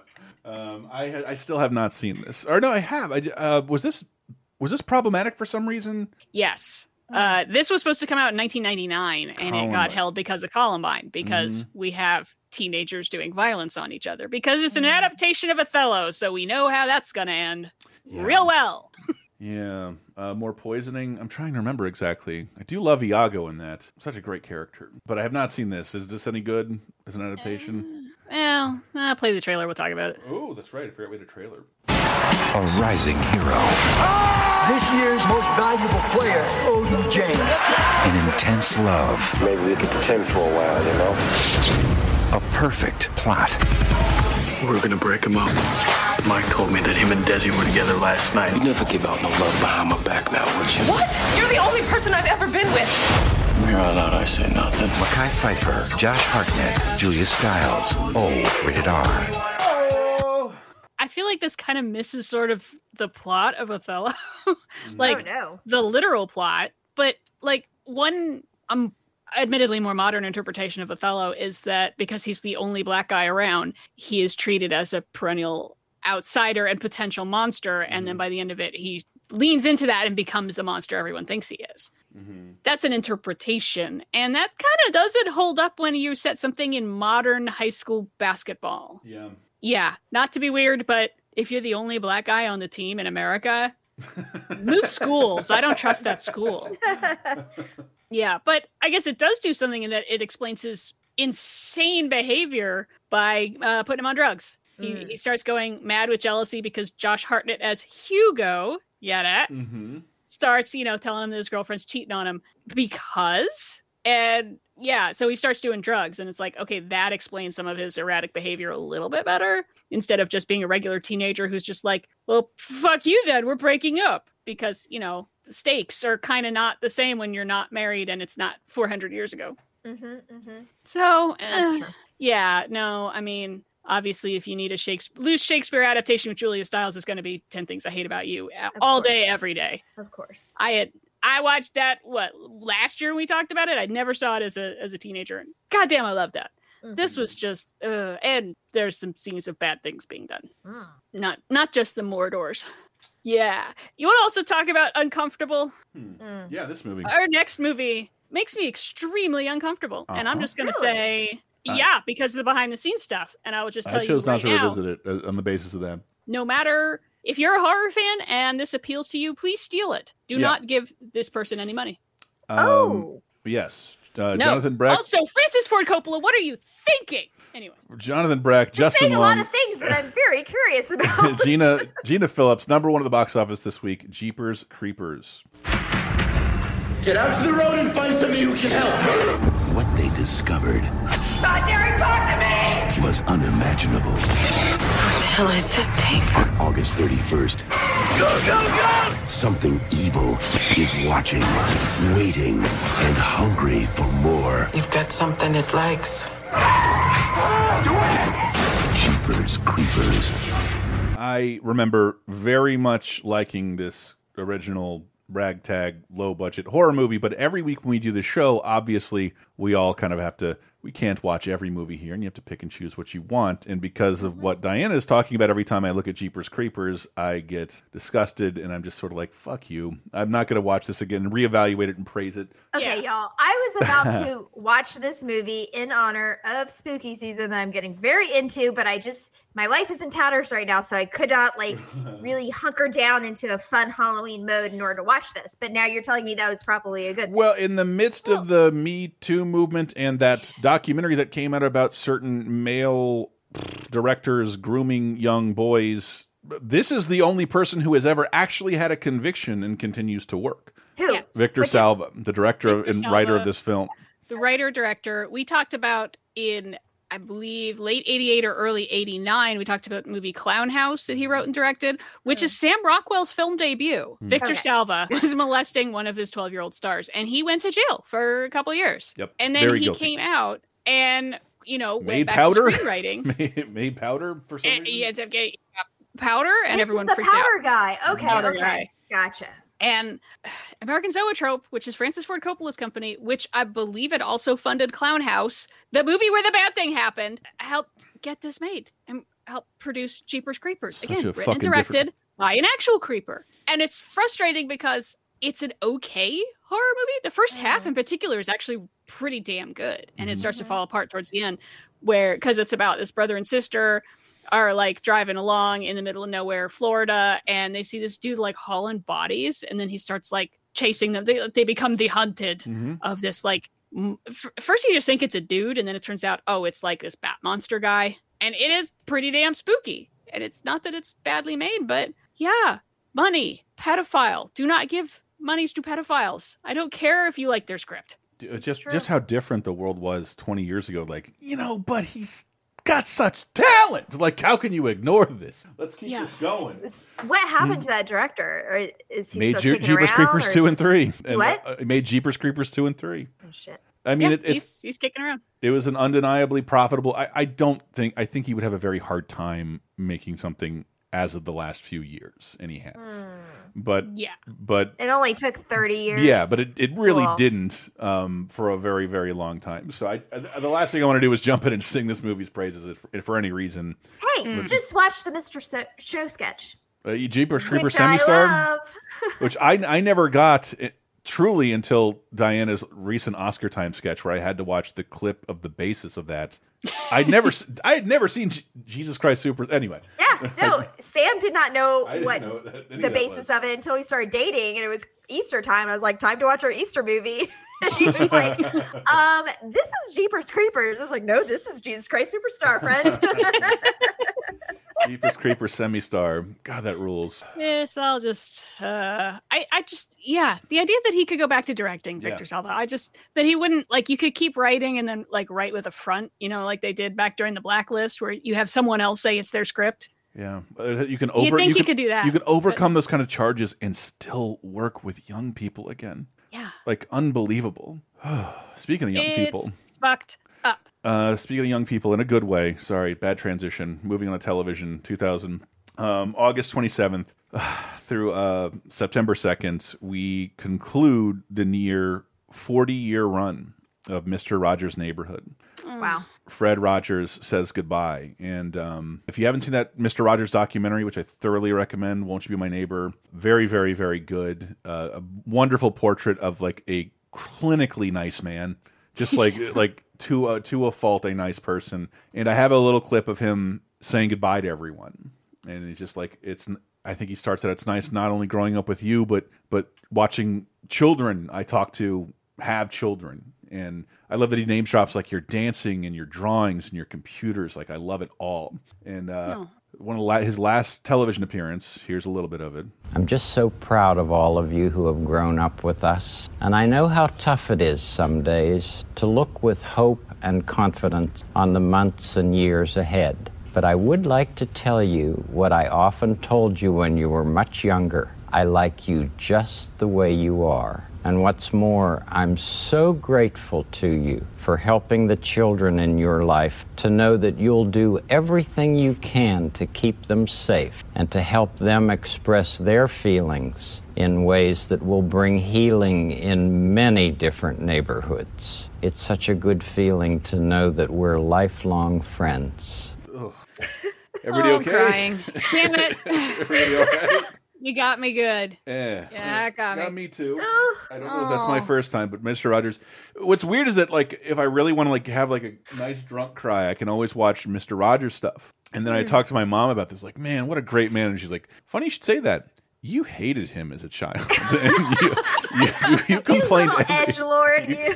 well, it, if you think about what he was doing, like this very when I watch him now, this like earn this honesty with children, like it's okay to be mad sometimes, that kind of shit. And then, Mm-hmm. but you're also not a puppet or or a small detective or ladybugs dancing, which Sesame Street had to offer. How do you compete with that? Uh, like literally that whole message of like it's okay to be mad it's okay to be sad is like literally opening up a little bit here something i'm st- i'm relearning in therapy like right now. Mm. so like you know that's such an important thing to to teach to children. And that was i think his one of his biggest legacies is like allowing children to own their own feelings. And Mm. when a lot of times that's not something that they can do children are taught that they can do like when they're growing up. So But I, I can't recommend that documentary enough. If you want more moments like the ones we're experiencing on Mike about a a very, very uh, like a weirdly alien-like nice man. A Yeah. man who who worked out every day to guarantee he weighed 143 pounds because one, four, three are the letters in "I love you." And Yeah. Okay, well, that fact makes him sound kind of creepy. Eh, whatever, it's, it might have been It's your like- Pedro back in the day. it's, it's like God saying that he loves him. Yeah, a very, Yeah. very sweet man. Yeah, Um, 912 episodes starting in 1968. And uh, last I looked, he he still had animated spin-offs. Daniel the Tiger still had some kind of program on PBS somewhere. Um, keeping keep it on the land of make believe. Mr. Roger. Oh, who else is going to take me on factory tours? Oh, Uh, see the crayons. wanna see To the see how crayons the crayons made. get made. Show me how bubble gum gets made. Um, yeah. And to not just feed the fish, but say he's feeding the fish so that the blind kids know the fish are getting fed. Oh my god. Ah, Oh, that that's oh, never mind. You got to see that that movie. Like uh, yeah, it's really good. oh, the Nightmare Room is also a show we should hard pivot to. Wow. Um, one one era ends, huh? Uh, Another begins. this is why Mr. Rogers quit. The Nightmare Room. I will not share a block of entertainment with violence, like Nightmare Room, a children's horror anthology series based on R.L. Stine's book. Ooh, I like a book. Yeah. Um, This was a. I had never heard of this. And I we didn't have this- WB. Yeah, it was. It aired on Kids WB. It was uh, a children's book series by R.L. Stine, uh, kind of a spin-off, I think, of Goosebumps. And yeah, listen to the people who, uh, some of the actors who were in this series. You got Amanda Bynes, Frankie Muniz, Justin Berfield, Drake Bell, Brenda Song, Lindsay Felton, Shia LaBeouf, Kaley Cuoco, Dylan and Cole Sprouse, also David Naughton, Robert Englund, Freddy Krueger, uh, Betsy Randle, Tippi Hedren, David Carradine, and Angus Scrimm. Whoa! All these people were in these episodes, and yeah, I pulled the promo. Kind of, a, you know, it's an anthology series, but the promo sounds exactly how you think it will. It is the place where hidden fears slip through the shadows, where the unimaginable becomes reality. This fall, Kids WB will unlock the door to your nightmares. With chilling dreams and fractured fantasies guaranteed to give you goosebumps. They want you! This is your invitation to the Nightmare Room. This fall to Kids WB. I gotta know more. I hope these these episodes have scarier than normal take. If there's anything notable about Nightmare Room, I want to know because I'm about Yeah, we're about to start spooky season. I yeah, I had not heard of this before, and I checked with you. Yeah, you didn't. You had not heard of it, and I really want our listeners to come out of the woodwork. If you've heard of this, if you watch this, if you have love in your heart for this, please let us know because it sounds pretty awesome. Oh, well, I, yeah, I didn't have WB, and I was also very much an adult, so there was there was no way I was going to be watching this. And I mean, hmm, brother, what? Watch a lot of cartoons. No, I do. I do. So I do, but I was we were having a little discussion about that. If if none of this makes sense, when I became an adult uh, and like I didn't pay for cable, if a cartoon came out, like I kind of didn't know about it. Whereas now a cartoon comes out and they're like first couple episodes free on YouTube, you'll see it promoted places, but like it just disappeared. Kids entertainment in 2001, there was really no way to access it. I remember Invader Zim is like the first time I remember that happening. Like two years later, like a cartoon that was so undeniably cool for adults, we had to steal it. But you can't steal something if you don't know it exists. and that's That's true. That's where I was with uh yeah younger entertainment. Now a show debuts, like there's tons of it on YouTube. You'll know it's out there. Well, let's talk about some real adult cartoons. Yeah, speaking of, like this is a huge huge deal for me. The most expensive streaming service I pay for is almost solely because of the very thing that premieres on this date. We have talked about the premiere of Space Ghost, I believe, a long time ago, and it takes a very, very long time for that to gel into one of the biggest genre juggernauts of late night cable entertainment. This is the entire promo of the first debut, and I just love everything about it. Coming up next, it's Adult Swim, followed by Superman on Cartoon Network. Parents strongly caution the following programs are intended for mature audiences over the age of 18. These programs may contain some material that many parents would not find suitable for children and may include intense violence, sexual situations, coarse language, and suggestive dialogue. All kids out of the pool for Adult Swim. All kids out. The, all the, the, those old Adult Swim promos. I was in heaven, Sarah, as an mm. adult cartoon fan. it's not just South Park. Beavis and Butthead is over, but it, we're living in a world of like The Simpsons and South Park, and then Family Guy and Futurama are great and canceled. And a little block called Adult Swim debuts, and like we're gonna rerun Family Guy and Futurama and create a whole new block of entertainment. And it, it does Yeah. take a really long time. Yeah, and just like you were saying, this was this channel I didn't get and was like buying bootlegs off of eBay. Yep. Because yeah, because I remember you know Space Ghost Goes to Coast from you know back in the day with shorts, Mm-hmm. and I wanted to see you know a whole half hour. Like oh my god, yes, and there's a show that's starring Brak. Fuck yeah. Yeah.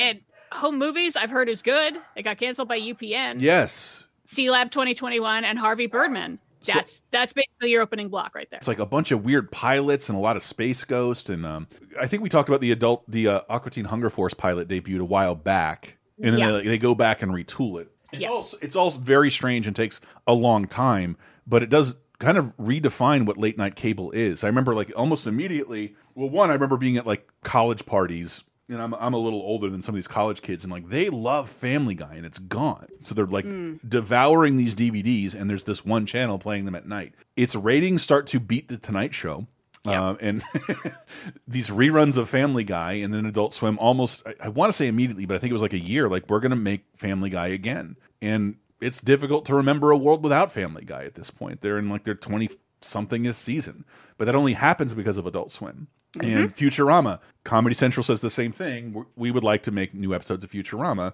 These are doing so well on the ratings, and they did. And we got new Futurama again. And it didn't happen for Baby Blues, uh, Mission Hill, and, uh, Yeah. and all these other shows. That, but it was it was really awesome if you're a big you're an you're an animation fan becoming an adult. All the anything that's not The Simpsons doesn't seem to last more than one, one to four seasons. And Adult Swim was devouring all of it. So you could see new home movies. It's like, and then they're making new stuff. Uh, uh, Aqua Teen Hunger Force, Birdman, like Diana said, Adult Swim. And I wanted to play that promo because like it doesn't have a style yet. Whereas like Adult Swim has a style now.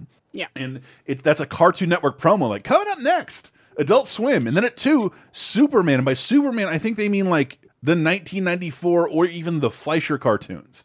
I The- think they might mean the Fleischer. me too. cartoons. Like, like they're talking about stuff from the 30s. It was just this three-hour block, and Adult Swim grew so big that it's. I think it starts now at like seven o'clock or eight o'clock at night instead of 11 Mm-hmm. and then goes to, if you you haven't actually watched the transition it's really fun cartoon network will say goodnight and like it's time to go to bed kids um, we'll see you tomorrow morning and then adult swim will sign off like an old school channel with a national anthem at six in the morning uh, it's really fun and the other thing i wanted to say diana said there's no the liquid television exists mm-hmm. and it's called off the air it's intentionally supposed to look stupid on your programming guide on cable mm. but off the air is actually a liquid television esque show, but kind of cut off and edited together in weird ways. And you hmm. can find almost all of it on YouTube. Get stoned, watch the playlist of Off the Air. It is a wonderful television program. It takes a lot of great clips from music videos, skate videos, sketch comedy, even some weirder stuff like drone promo reels, and will artifact it in together in very strange and unique ways. okay, that does not sound like liquid television. That sounds like something even older, Night Flight. Yeah. Which is what USA used to be before they mm-hmm. started doing like shitty movies at, late at night. Airwolf. Night Flight was so great. And there is I think IFC has like a half hour block of old Night Flight on sometimes Saturday nights. And it's just weird because it's all like, yeah, industrial videos, and then they put like weird music behind it and like strange bits of cartoons and you know, I- interview with Rat. Why not? okay but yeah that that's a good point though that uh, i was looking up okay what are the dates we're talking because i remember adult swim picking up family guy pretty fast but it's Mm-hmm. actually 2003 Oh, that starts? Yeah because Okay. family guy gets canceled in 2002 it started in 99 Okay. so like it had had an okay run family guy that's respectable like most animated shows that aren't the simpsons It don't had, it just- it, it- to, to 30 seasons come on Its seasons were very confusing. Well, this just Fox had that huge. Fox, when I was much younger, or I think around this this year, had their Tuesday night animation block. They would air hmm. Simpsons and King of the Hill, but they'd show reruns with Family Guy and the PJs and Futurama. So there'd be like this big Tuesday night animation block that like me and my friends couldn't get enough of. But if you were reading the ratings, is like these shows are really expensive and tanking the network. We are trying to give them a second shot at life, and it's not doing. It's not going very well.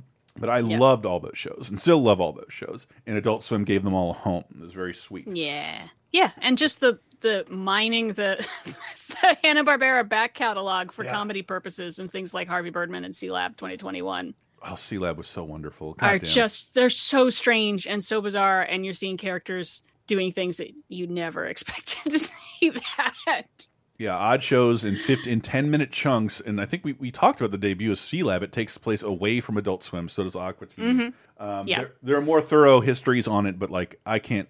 I love Adult Swim so much. It was like my favorite parts of Comedy Central rolled into the in liquid television rolled into this wonderful block that hasn't really changed that much, and that's due to I think Mike Lazzo. That's a good point. Yeah, in 20 Well, he- years, he, they- just they're- retired. That's that's the worry. Is like the guy who Oh. helped create Adult Swim just retired, uh, Mike Lazzo, and you can read yeah, good yeah, or but good and bad things about the guy, but seems like a, Hmm. a nice dude who allowed creators to kind of do whatever the fuck they wanted.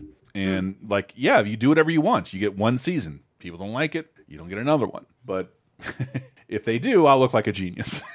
yeah, that's true. It's like, well, Tom goes to the mayor, looks like pretty dumb, but Mm-hmm. but then you can get uh, Tim and Eric great job, excellent show, great, job out of it, and then uh, people really like That's that. happened so- a couple times. They'll cancel a show. It didn't do very well, but you'll. Why don't we give you a? Why don't you make a new show and see if that works? And like, which just just is very un TV. Like, yeah, we like you, so make something else. Maybe that'll do better. Um, Adult Why the Swim, hell not? And um, books of two thousand one. Oh we have, lord. Mm. we have two big books actually that just came out on the 1st of September. We're talking The Corrections by uh, Jonathan Franzen and Atonement by Ian McEwan. Both of these books are considered like two of the greatest books of the last hundred years, certainly. The Corrections is about basically a multi-generational family kind of it's it's set in modern day and it kind well modern day in 2001 and it, of course uh, and it kind of goes through uh, the trials and tribulations of this like upper middle class midwestern family and their their adult children of these two aging parents and, and their relationships. And it was a huge buzzy book when it came out. Uh, it won the national book award. Jonathan franzen is one of those I would say one of the last big white male authors that were very lauded by the literary community uh, as kind of like our next wonderkind, like you know, kind of the, like Michael Chabon and a lot of those other right, David Eggers, like a lot of those writers that kind of came out in the same era. He's probably my least favorite of the ones that I just named, honestly. Uh, he I think that his writing tends to get a little bit up its own butt, but this was a very important book at the time, and this was a book that absolutely, rightly so, I think was named one of the best books of the past uh, hundred years, certainly. So, you know, it's it's important to talk about. It's important to note. Uh, also, Atonement, which I think more people know probably as the movie with Keira Keira Knightley and S- Saoirse Ronan, maybe even Saoirse Ronan's debut. Yeah. Yeah. I don't know Um, if it's it might technically not be her debut, but it was like that's the kind of start how turn. we knew her. Yeah, Yeah. exactly. That's how we figured out who she was. Yeah, and uh, that's also considered in you know one of the best books written for a very long time. Uh, it was shortlisted for the 2001 Booker Prize for fiction. It's kind of considered metafiction because of all this, the way that it uh, interweaves the stories together that are going on. It was a very important book when it came out. It got a lot of buzz, and I loved it when I read it. It's been a while since I read it, I have to say, so I don't remember all the details. And it's kind of one of those situations where I read the book and then I watched the movie, and now the movie kind of overlays like the details of hmm. the book for me, which I think happens a lot. But I think I would be remiss if we uh, glossed over and did not talk about these two very important books that were Yeah. published. I have to admit, I have not read either.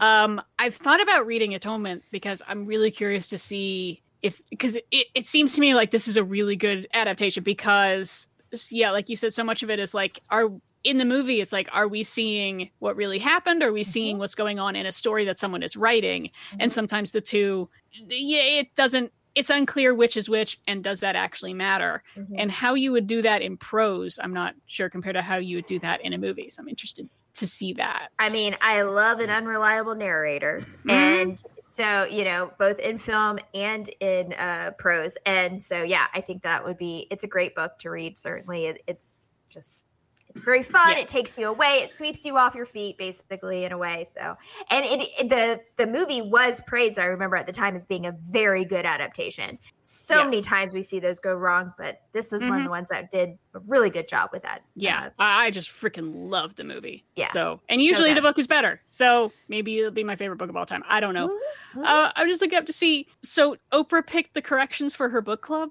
Mm-hmm. and Jonathan Franzen said he didn't want to be in Oprah's book club because she picked schmaltzy books. Universal jack off motion Yeah, from me. idiot. I mean, Yeah. that's kind of like the oh, I'm not, I'm too good to be commercial because I write important literary Yeah. fiction. Like, give me a break, bro. Like, bitch, do you Um, want people to read your book or not? Yeah, yeah. And so that's kind of why I acknowledge his talent and I acknowledge that the Mhm. corrections is very important. I think that the corrections is probably the pinnacle of his career. After that, he also wrote Freedom and Purity. Both I think are eh, diminishing after that. Um, and yeah, I fucking hate that attitude. You you're too good for Oprah? Not my book, brother. Sounds like you're too good for America. Uh, I'm a writer who doesn't want readers or money. Yeah. exactly. Man, a writer who only writes for himself is someone I will not read. Tell that What- to Chris Bohjalian, who wrote Midwives, one of the best Oprah's book club. You picks listed up all time. Bohjalian. What uh, am I yelling at that guy or the He's correction? great. I like Chris Bohjalian. we like him. Bohjalian. Um, wow, real hard pivot in the video games um, from that. Well, just we jump from Adult Swim to literature, and then We're getting some whiplash. into the It's- follow up yeah, to all right. PopCap's Bejeweled. Um, Alchemy is out this week. A Mario Kart game for the GBA Mario Kart Super Circuit, which is only because of the system it was released and how old it is, one of the worst Mario Karts ever and one of the best series ever. It's like calling Bugs Life the worst Pixar movie. Like you're an idiot, you don't know what bad things are. Those are mm. it's a great movie, it's just the worst of the greatness. The final Dave Mirra freestyle BMX game with Dave Mirra freestyle BMX 2 Oh. before the company abandons Dave Mirra and like we're just going to go full naughty with BMX Triple X so you can play with strippers, kill people in this BMX games. It'll have nudity and sex, and it is a colo- like it's a milestone people in games continue to talk about how what a stupid idea that was. And it's why you want to listen to uh, patreon.com slash lasertimes 30 2010 games with uh, mr diana goodman and maddie uh, maddie allen. Michael raparis has played this game more than anyone else i know solely to make fun of it and Yep. mock its existence. So it's this will be worth listening to to hear him talk about his experience doing wheelies as a naked lady um, made, made of triangles in bmx I mean, you had me at doing wheelies as a naked lady, but then when you added as triangles, made of triangles i mean now I'm really into it. It's those it's those eye pokingly sharp titties you see in like this era of gaming. It's so it. so silly. Love it. Not in a fun Madonna way. ESPN Final Round Golf uh, 2002 is out, and I don't know why I saved that for last because you should have stuck around for that. But um, we'll take us out with a uh, we'll take ourselves out with No More Drama by Mary J. Blige. Or I should say, do we want to do Family Affair because of the hateration issue? I think the hateration issue is something. I mean, look, we already had Mr. Rogers talking about how much you know we should reject hateration. True. Mm. I think we need to have Mary J. Blige bring it home. We Okay. are a part of a new hateration. Uh, so we, we'll close out with that. But stay right there. There's a lot of fun stuff to talk about in 2011, including me being maybe wrong. Huh? Stay right there. Let's get it crunk up on that fun up on up in this dancery.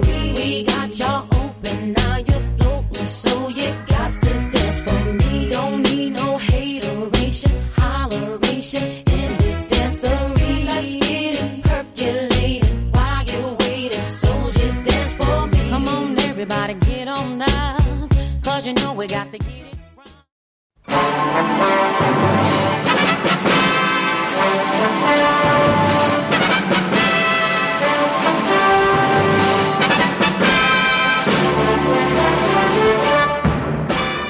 Hello, Mr. Mrs. Internet and all the ships at sea. It's time for Diana's Classic Corner. We go even further back in time this week to see if there's anything worth a watching. And for the week of August 27th through September 2nd, we have three film noir classics. Oh my god, I can't believe these are all in the same week. This is crazy. Two of them in the same week in the same year. Starting in 1946, 75 years ago, this week saw the release of The Killers, directed by Robert Siodmak, uh, starring Burt Lancaster, Ava Gardner, Edmund O'Brien. based on a story by Ernest Hemingway. Hemingway said is one of the only adaptations of his stuff that he liked, and it's about uh, these two assassins or you know hired guns who have to kill this guy, and he seems okay with it, and they're like sort of weirded out by that, and so they sort of backtrack to find out why they were hired to kill this guy, and yeah, it's just very dark, very tense, kind of grimy looking movie. Awful lot of fun. It was also for funsies remade with John Cassavetes and why am I blanking? Lee Marvin. And I think it's Ronald Reagan's last movie, so if you want to watch him punch a woman, oh, it's kind of funny to watch Reagan looking like you're used to him looking as like a politician, smacking Angie Dickinson around and then getting shot. Uh, anyway, the, the original Killer's is like actually a good movie. The, the remake's not bad, but also in 1946, damn, one of the best noirs that no one understands what the hell is going on and it doesn't matter is The Big Sleep, uh, directed by Howard Hawks, screenplay by William Faulkner. Hey, remember how we were talking about Barton Fink? It's starring Humphrey Bogart and Lauren Bacall, just setting the screen on fire. My God, you can tell they were fucking in real life. Anyway, it's a Philip Marlowe detective story that by the time you get the end of it, like you feel like it makes sense. Like you're pretty sure you know who did it, but even like the director and the writers are sort of like, yeah, I don't, I don't know. Raymond Chandler, you never quite know where he's going with that, but it is like so stylish and so moody and so sexy that you just don't fucking care. You don't care who did it. You just want it to keep going. So yeah, Big Sleep from 1946, and then a more modern noir, turning 40 from 1981. 1981 keeps being the year that gives on given. William Hurt and Kathleen Turner in her film debut in Body Heat, directed by and written by Lawrence Kasdan, which do not watch with your parents. It is so aggressively erotic, and there are things in it that are like, I'm not sure. Like, do you have to sign a special waiver or something to like do that on screen? Like, oh, that's extremely naughty. Uh, yeah, really, really good modern noir. Just you know, femme fatale, the idiot who falls for her. Now they want to get rid of her husband. Oh, everyone's getting double crossed. Also, Ted Danson and Mickey Rourke are there. Sure, why not? Absolutely love this movie. Uh, when I was younger, somehow I like didn't get it.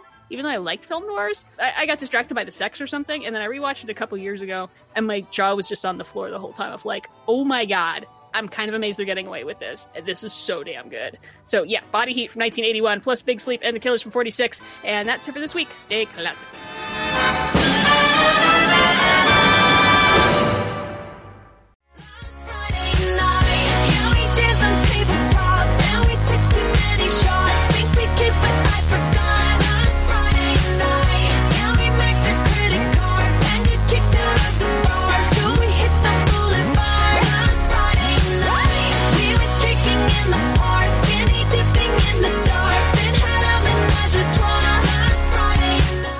Coming in at 2011 with Last Friday Night, TGIF by Katy Perry. It's number one. This is the first time I remember knowing about Katy Perry, even though I Really? I mean, she wasn't she a country star before that? Mm, Christian music, but she's been a while.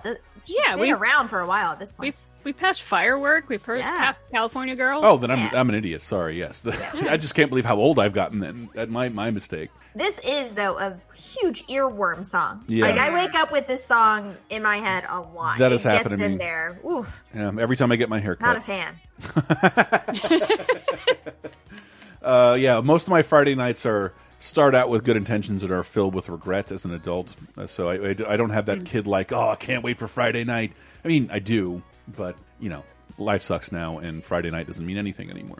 I'm, Yeah, that's the big problem. Is all the days just run together. Mm-hmm. Oh man, I don't know. I, I feel differently. I I start out my Friday mornings like we're gonna I'm we're gonna go out. We're gonna paint the town red, and then by the end, like five thirty, I'm like I am in my soft clothes, and we are staying in tonight and ordering a pizza. Like I love Friday nights because nobody should do anything on a Friday night. Everyone should just like chill out from the week, decompress. When was the last time I took too many shots, Miss Perry? I don't remember. I Mm. don't remember. Oh, I can tell you, it was Saturday night when I took one shot. that is the last time I took too many shots. Shot of anything. I can't even imagine now. Celebrating my birthday, I did one shot of Fireball. Regretted Oh. it for two days. Oh, That seems like it would open up my old. sinuses. Also out this week is The Carter Four by Lil Wayne. There's your uh, New Jack City references uh, once again. The Riptide by Beirut. Uh, Lenses Alien by Cymbals Eat Guitars, and The Night the Sun Came Up by Dev. And I'm I'm I've been promised that that is a singer or band. Welcome to 2011, everyone. Oh boy, does it get exciting from here on out. Seven Days in Utopia, uh, starring Robert Duvall, Lucas Black, and Melissa Leo, is out in terms of movies. We got uh, two with Melissa Leo just in 2011. Seven Days in Utopia is Christian Golf Doc Hollywood. Christian golf. Golf Doc Hollywood. Doc, Doc Hollywood. Hollywood. Yeah. Okay. okay. Right. Uh, like Lucas Black is a golfer, and then something happens. He ends up in this town, stuck there while they work on his car, and he learns life lessons from Robert Duvall. And all the reviews were like, "This fucking sucks." Uh, and all these actors are so much better than this, and they like give okay performances in something that's garbage, and that's how you can tell they're great actors. And we also have a good old fashioned orgy starring uh, Will Forte, Lucy Punch, Martin Starr, Lindsay Sloane, uh, Angela Sarafyan, uh, Tyler Labine, Nick Kroll, Michelle Borth, um, Lake My Bell, child is also named Borth. Lake Bell, Leslie Bibb, Jason Sudeikis, a good old fashioned orgy. I wanted to watch this. I did not get around to it. I was curious. Sarah, did you? Because Yeah, I, so I actually watched half of it, and that's as much as I could get through, honestly. because I, I was really curious because the reviews were pretty rough, but it also sounded kind of like the Big Chill, but with an orgy. so I was curious how you felt. wishes. it wishes it was the Big Chill, and I love the Big Chill. Like shamefully, I am a fan of the Big Chill. But yeah, this uh, I thought this was going to be uh, a fun mumblecore with a lot of our like favorite Yeah. comedy people. Kind of a fun little cross between, let's say, Drinking Buddies and Wet Hot American Summer, and that Mm. is not it. This is actually basically like American Pie, but with like all of our favorite people, or American Pie too, I guess, but with actually good comedy people, but it's actually the script is terrible. Yeah, mm. a real huge disappointment, honestly, for me. And I was thinking actually while I was watching this, I wish we had some sort of like sound drop or something where we want to like when something comes up on the show and we're like, don't watch this, watch this other thing mm. instead. Mm. because this is where I tell you that if you want to watch something that is the same vibe as a good old fashioned orgy, but as actually better, may I recommend the Bravo reality television program Summer House. It is a, mm. the same thing. It's a reality television program, though, not a competition, just a bunch of hot himbos and bimbos fucking and fighting in a like summer house outside of New York. Where do they go? Cape Cod? Where do they go in New York? Mm. Martha's Vineyard, that that area. Fire you know? Island. Mm-hmm. Yeah. The story is basically Jason Sudeikis' dad, played by Don Johnson, owns this like beautiful summer house in the Cape or wherever those rich people go from New York. And so Jason Sudeikis is a ne'er do well, you know, fail son who just hangs out there and, you know, has parties and da da da. And then the dad decides that he wants to sell it. And so there are a series of parties over the course of the summer that Jason Sudeikis hosts. And at the end, it's supposed to culminate in an orgy with him and all of his high school friends. Uh, and I didn't even I didn't get as far as the orgy because it wasn't funny or compelling enough to get me to that place where I want to Oh. actually watch an orgy with all these beautiful people. Like if your movie is so bad that it makes me not want to watch an orgy that would involve Lake Bell, you know that that is a bad movie because Lake Bell is chef's kiss. Honestly, like I, I feel the exact. hilarious and gorgeous. I feel the exact same about Will Forte. So you're going to put it right there, and yes, and move it like that. Yes. So yes, I would say this is a thumbs down for me. But if you want the same vibe but way better, definitely watch any season or all seasons of Summer House by Bravo. Summer House. This is confusing. This is not a They Might Be Giants album. It's a Warren Christie, Lloyd Owen starring movie, Apollo 18. Yep. Uh, we got found footage on the moon. Oh. Yeah. No, I mean, uh, all the reviews. Um, again, I didn't get to this one. Uh, all the reviews were like, "Yeah, we've been here with found footage," but I like the conceit because there was no actual Apollo 18 that we know of.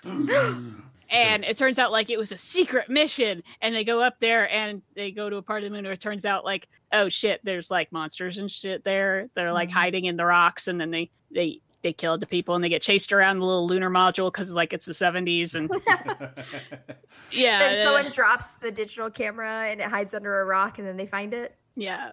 Just, sure. Well, yeah, that it's like it was the secret mission they couldn't tell you about. It's like, okay, that's kind of fun. Yeah. Like I like that idea and the you know the the rocks like they kind of infect you and then it's like well should we let we can't let them back on earth because they'll just it'll infect people and so there's there's stuff to mine there and unfortunately all the reviews were just like dude no. And that makes me sad because i like that idea. Also in the dude no category.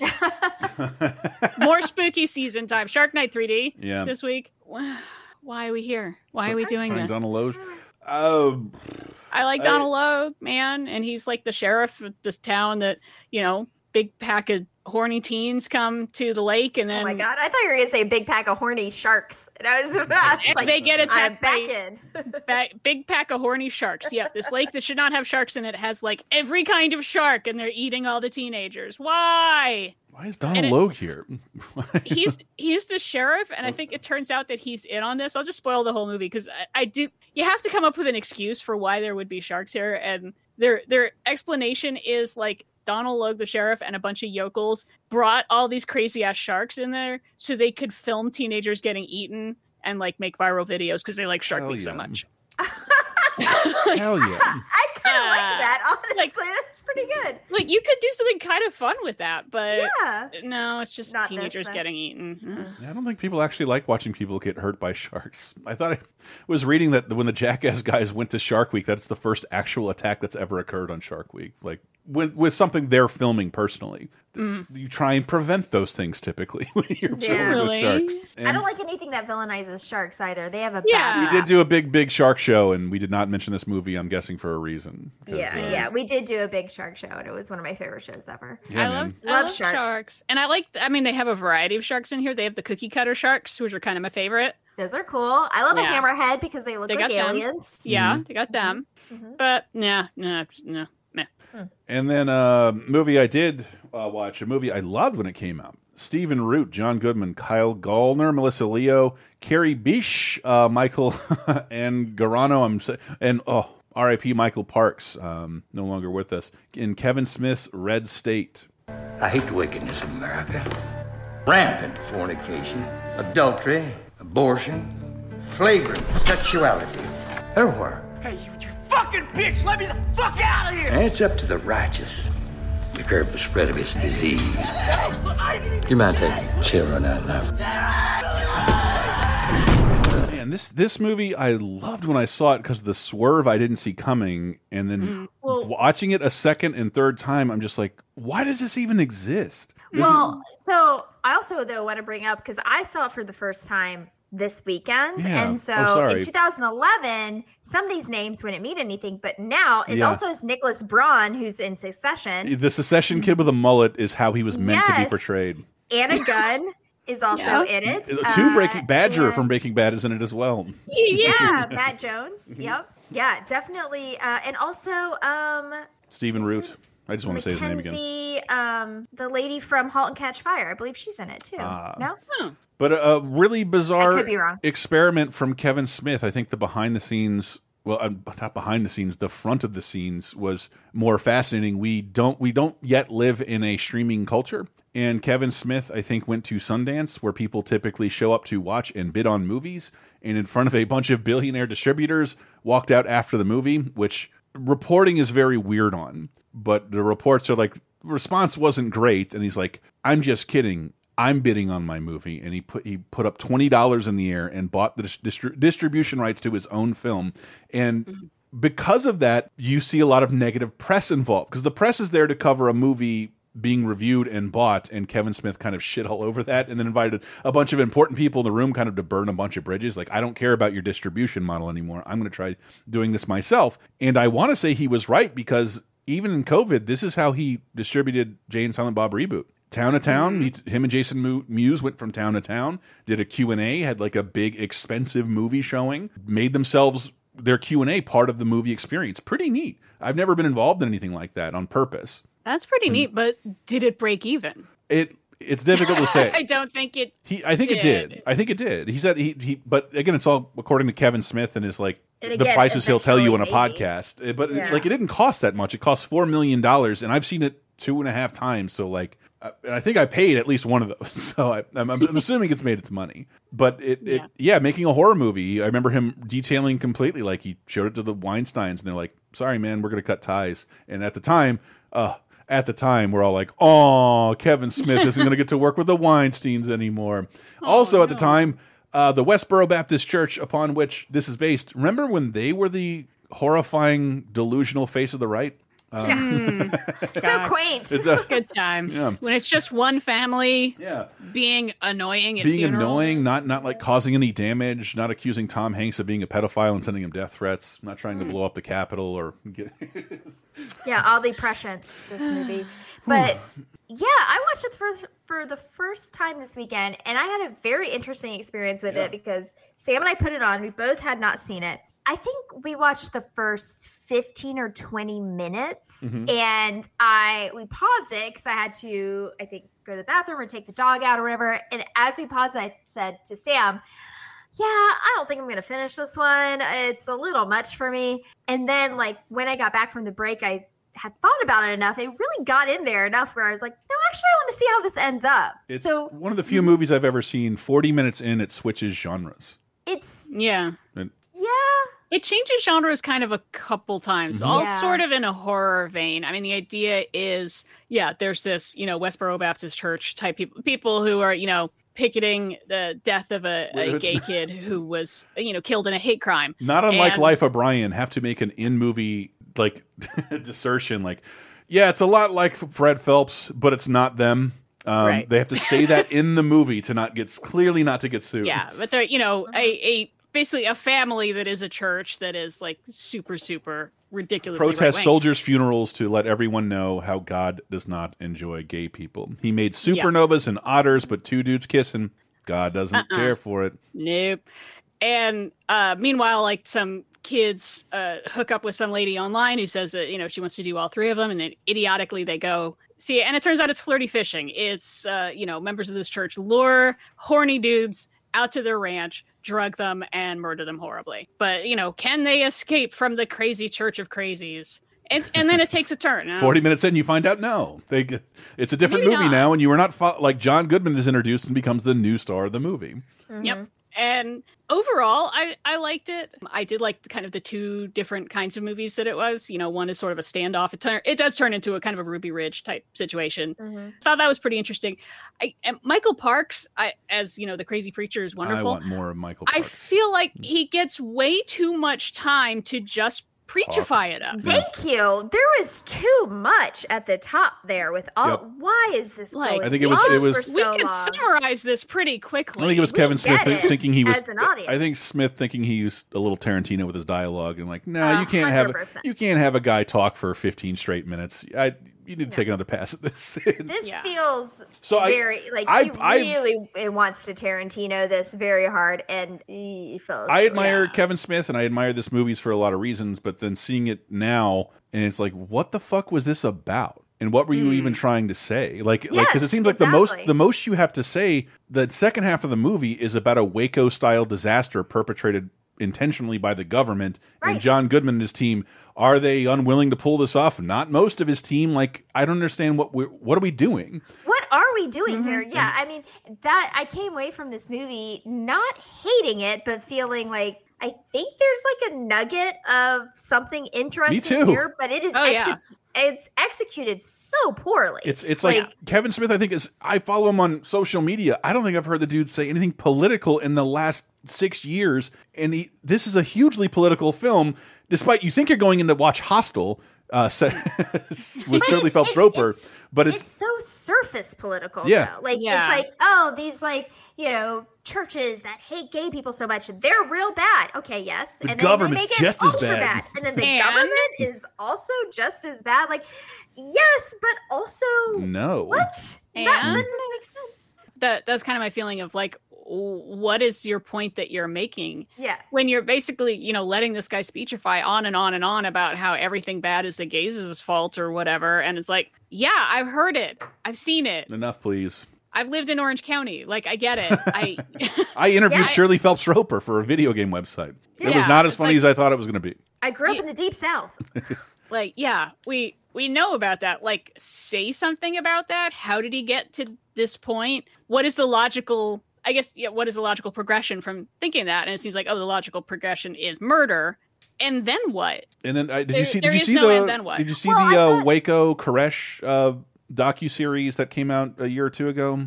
No, I heard that that's the one where David Koresh has wicked awesome abs. Oh, he's fucking sweet too. That that, Okay. that dude, My the John goodness. Carter kid. Oh my god! But that that at least has a point to make where like these people are bad, but the government needlessly fired first and got a shitload of people killed. Yeah. Where, whereas they're only referencing the Waco situation here. There, we don't- don't have another situation they could be referencing. Well, Well- Ruby um, Ridge Ru- When was Ruby Ridge? before Waco. Okay, that's why I don't remember. it. but the, the nugget of something interesting here is the idea of one of these, you know, hateful religious cults basically that are both fulfilling what they think is, you know, what they should be doing by killing people that they consider are fornicators and sinners and then also producing their own publicity by then protesting their funerals. That's an interesting concept and idea of the, the publicity how that goes into making a cult even stronger, bigger, blah blah blah. Then but mm. then yes, then you get into the government stuff that is like takes it in a whole different direction that doesn't make much It's sense. very- And then there's also within that like a mini story about this young woman who's like in it, but she's not really Yeah. in it, and she wants to get mm-hmm. out of it, but like she doesn't know how to, or or what's going on. She doesn't really believe. Yeah, why it. does she? How, how does this like young indoctrinated person care all of a sudden more about babies and this cause you've hit her over the head with, including murdering people in front of her every night? I think that girl's pretty far mm-hmm. sold. Yeah. I'd be more interested to see why she would dissent at all,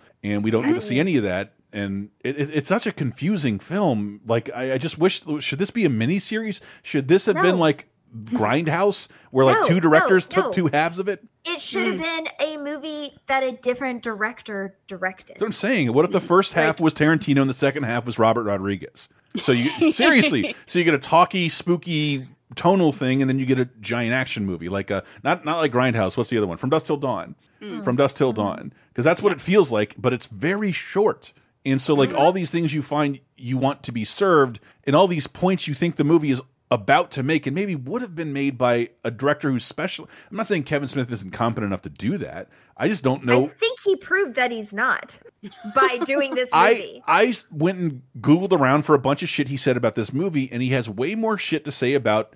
I'm making indie film 2.0. This is a new distribution model. I'm like, I don't care about that 10 years later. Like, what what was the impetus behind any of this? And like, is are there deleted scenes that fill any of this in that have this make sense? And then you have this burn after reading wedding where two cops. I'm like, so it all ended then, and that's how it happened, and this is how it's Right. gonna keep going. So so all these characters we've been following, we get no resolution with. And maybe that's the point, man. I don't know. No, no, this is not competently made enough for there to be a point like that. Like, it- I'm sorry. We already, I'm sorry. Last week I talked about my views on Kevin Smith. I don't think he's a bad guy, and I enjoy it when he just talks and tells stories about things. But Mm. I, as a filmmaker, I thought I thought this showed that he had, he had grown. He could he could probably branch out more if you wanted to, judging by how competent some of the scenes in this are. Mhm. Some Oh, of the think action sequences. I think it's very well directed. Mhm. I, I, it's probably some of the best directing he's ever done. All my problems are in the writing. Yeah. oh, I, I, yes, okay, you're right. I'm sorry. Yeah. I'm, I'm conflating the two. And and yeah, I- I just I would really like to hear more about what what would inspire this movie and what was what point was it trying to make, if any, because it doesn't reflect anything that was really going on at the time. It is I all, think the point that it's trying to make is, isn't it all fucked up, man? but but it's it's not. I don't find it unrecommendable. I don't I, at all. I don't I don't find it just because I, I'm like kind of miffed and a little perturbed doesn't mean I wouldn't recommend it. It's still a neat movie, man, Yeah.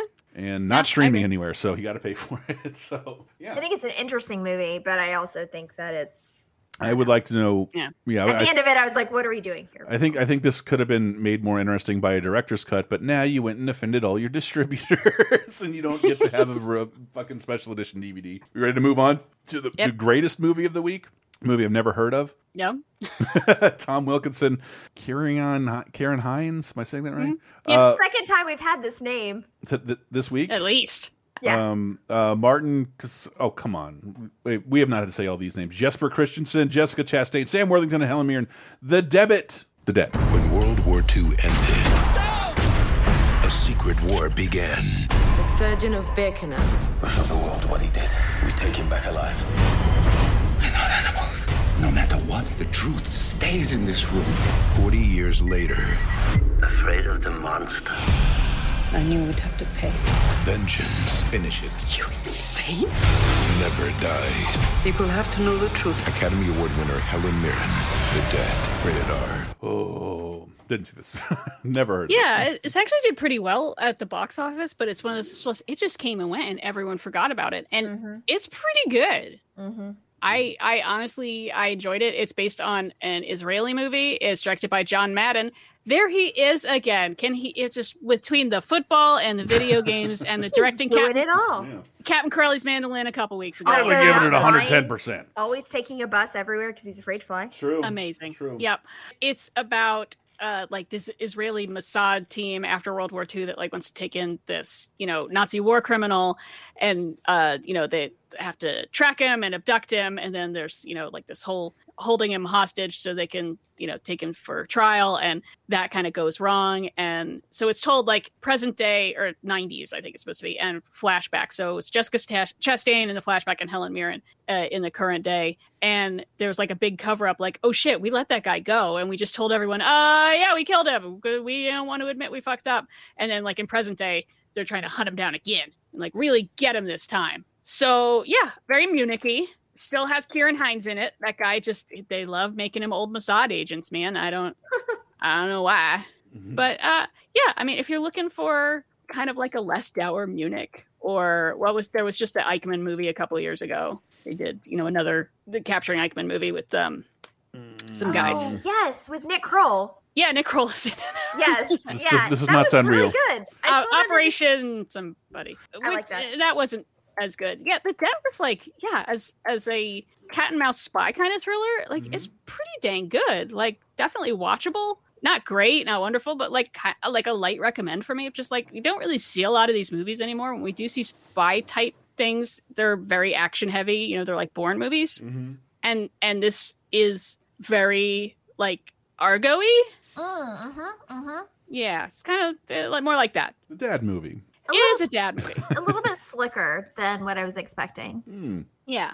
Yeah, it's a dad movie, but you know, with a woman lead, which you don't see much in dad movies. So All right. yeah, I don't know. I like it. The debt. The debt. Go see Red State. I don't know. I don't know what to recommend this Yeah. week. It's very crazy. Um, yeah, I mean, I I would recommend in the history of film a couple thousand movies before I'd recommend the debt, but since it's what we're talking about, Sorry. Yeah, it's pretty good. And I'm I'm always a fan of killing Nazis, so Killing that. We got to move into TV real fast. 2011. Die. Who was fighting on Deadliest Warrior? Ivan the Terrible versus Hernan Cortez. And for once, I agree. Cortez wins. Cortez was one of the worst bastards of all time. So, mm. yeah, I believe he would totally win, especially if he has smallpox on his side. Was he the MTV Sports guy? That's Dan Cortez. oh, okay. No wonder Burger King hired him. All right. Um, Yeah. Oh, we, we only have a couple Deadliest Warriors left. We're almost there, everyone. I'll shut up about this ridiculous, ridiculous show. and then, uh, oh man, Katy Oh, man. Perry uh, sweeping uh, sweeping the nominations at the VMAs of 2011 Video Music I mean, Awards. Inti said. Uh, we're leading is up to. a- We're, I'm leading up to it, Sarah. Okay, I'm okay, leading up to it. I know what it is because Listen, I you're very familiar with this award. there is show. a moment that occurs here that I'd never heard of in a song I've never heard that I cannot see without these visuals. But I'm guessing there's other things that happen here. Uh, Cobra Starship performs. Ugh. Uh, Um, I think the most important thing is the women from Jersey Shore and Cloris Leachman prevent best female Wow. video. wow. Sure, why not? It sounds Yeah. like a Mad Libs. Katy Perry wins Video of the Year for Firework. Uh, Justin Bieber wins Male Video, You Smile. Female Video, Lady Gaga, Born This Way. Tyler, the Creator, wins uh, for Best New Artist. Wow, that's okay. I'm, I'm, I'm down with that. Britney Spears wins Be Best Pop Video. Who cares? There's a performance here that I've seen 100,000 times that is also emblematic of the things that the the pandemic have taken away from us. The idea of sitting around with my friends as they drunkenly show me things they like to watch when they're drunk on YouTube, which I haven't been able to do in two fucking years. and one of them comes from Sarah. She will hijack any machine in the middle of something. We're like we're like watching the eulogy of a recently dead president, and she, boom, she'll take over the YouTube, put on a clip. How would you describe it, Sarah? Uh, I would describe this as uh, I probably the most joyful moment on MTV ever. Because I don't, I don't remember the con the conditions leading up to this. Unexpected? Was this all unexpected? So, yes, this is all unexpected. So Beyonce comes out and gives a performance of her song Love on Top that blows the roof off. Uh, like mm. she keeps doing those key changes in a way that is unbelievable. She's dancing in the most amazing like menswear inspired like sparkly outfit. It's gorgeous. This is the the only one I. You're the only one I need. I I, I know the lyrics. I don't know the name the of the song. need, yeah. yeah. Got my love on top, baby. Da-da, yeah. Don't know it. So good. And then at the very end, she, I mean, after she just like blows it out of the water, She's dancing everywhere too. There's dancing a so hard. She just drops her mic, unbuttons her little blazer, and shows off her baby bump that is containing Blue Ivy, her daughter, that nobody knew she was pregnant. It is one of the most joyful performances and like expressions that I've ever seen. This is why I make everyone watch it, especially while we've been drinking, because it's so much fun. The other reason why I love it too is because it is such a joyful expression of friendship. Because in the audience, you get to they like when she does her reveal, it then immediately cuts to Jay Z and Kanye in the height of their friendship. Just like Kanye's like hugging him, like, yeah, man, like you're gonna be a daddy.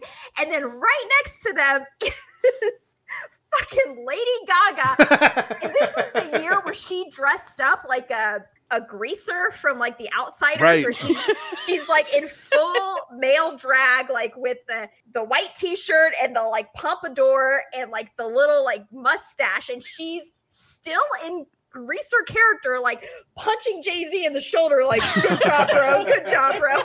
It is so much fun like it is look i implore you if you if you are having a bad day if you're having a great day if you just want to change your mood turn it around absolutely google beyonce love on top 2011 mtv video music awards. It is one of my favorite things that's been committed to film. I mean, ar- it's so much fun. It's so like music performance great. Yeah. comedy of the moment with lady gaga great. Like beautiful expression of human like i am pregnant and i am here in all my glory and this is like the pinnacle of my virgo beauty which this is what i reference. Beyonce Ah. is also a virgo just like me i forgot she's not my favorite virgo my favorite virgo is marsha p johnson who also shares my birthday Woo! but beyonce is my second favorite virgo She has So. P and Johnson in her name. I'm, well. I'm trying to add something here. I, I, I think it, this might be arguably the greatest pregnancy reveal of all time, and and, ju- and, and the, the idea that like it is. like none of the gossip rags got to it first, and Right. she's showing. Yeah, yeah. She's And- like five months. Yeah. She's gotten far enough along. She's almost halfway there, man. Mhm. And yeah, it like broke Twitter. They said you know more than eight thousand tweets a second. right Wow. after that happened, uh, Beyonce pregnant was like the most searched Google term for a couple days. Wow. Of just like Yeah. ho- what? Yeah, that she she kept it on the DL so well to be like, oh no, I'm doing this my way. and this is 2011 like we are at the point where like you cannot keep those secrets very Right. well anymore Mm. so this is not you know 20 years ago 30 years ago where like people could have whole babies and nobody No, knew this, about a, it a Like, day of a, a billion dollar operation, a huge entourage in social media. I don't know how you keep that fucking quiet. exactly You go to And- the gynecologist once, and already there's going to be Mm-hmm. things on the. Like, oh, I wonder if she's pregnant. But by the time you're five months, you've been to the gynecologist a bunch of times. Yeah. And I also I don't want to take away from I mean she reveals her pregnancy it's a huge thing but even if that didn't happen her performance is phenomenal like Yes. Yes. to do that live do what she did live it, it's just it's otherworldly honestly like the key changes the energy you know the dancing the everything of it all it's so good It's Anyways. something um, uh, we males can never do. But if I ever get my appendix taken out, this is how I shall reveal it. Uh, boom! Hit you with the scar at the very end. Uh, I don't know how we're going to top that. That is a huge moment. You I know. Sarah's been waiting, waiting to talk about. great.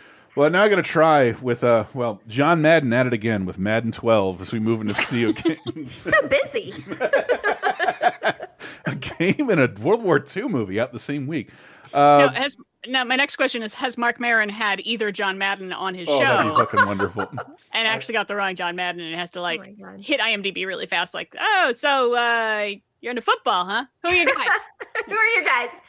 Elway, Marino. Someone who doesn't know anything about football, I feel like we haven't seen John Madden enough time to worry about whether he should be seen in public again and how long you put that person's name in a video game and how long you need to pay for that license. It is NFL after all, you're paying for Hmm. both and the guy's not around to help anymore. But for the He's 85. it's Madden 12, so he's doing it for the 12th time. I'm just kidding. It's like the 30th Madden. Tropico 4 is out for uh, PC. Body Count, a game I forget, a shooter for the Xbox uh, 360 and PS3. But the game I did preview, Rock of Ages, a game where you play as a rock. And it's kind of like Marble Madness, and you roll your rock around. I did not hate it. And uh, Wasteland Angel, and that is it. We'll talk way more about the games on patreon.com slash lasertime produced by many other fine people who listen to the show, including Landon Williams. Uh, thank you so much for, to all those people who support us. Have keep have kept us going for six years straight. Don't go away. We have we have some plugs to get out, but we have a quiz to tell you who lived and who died. Die. Where can people find you at?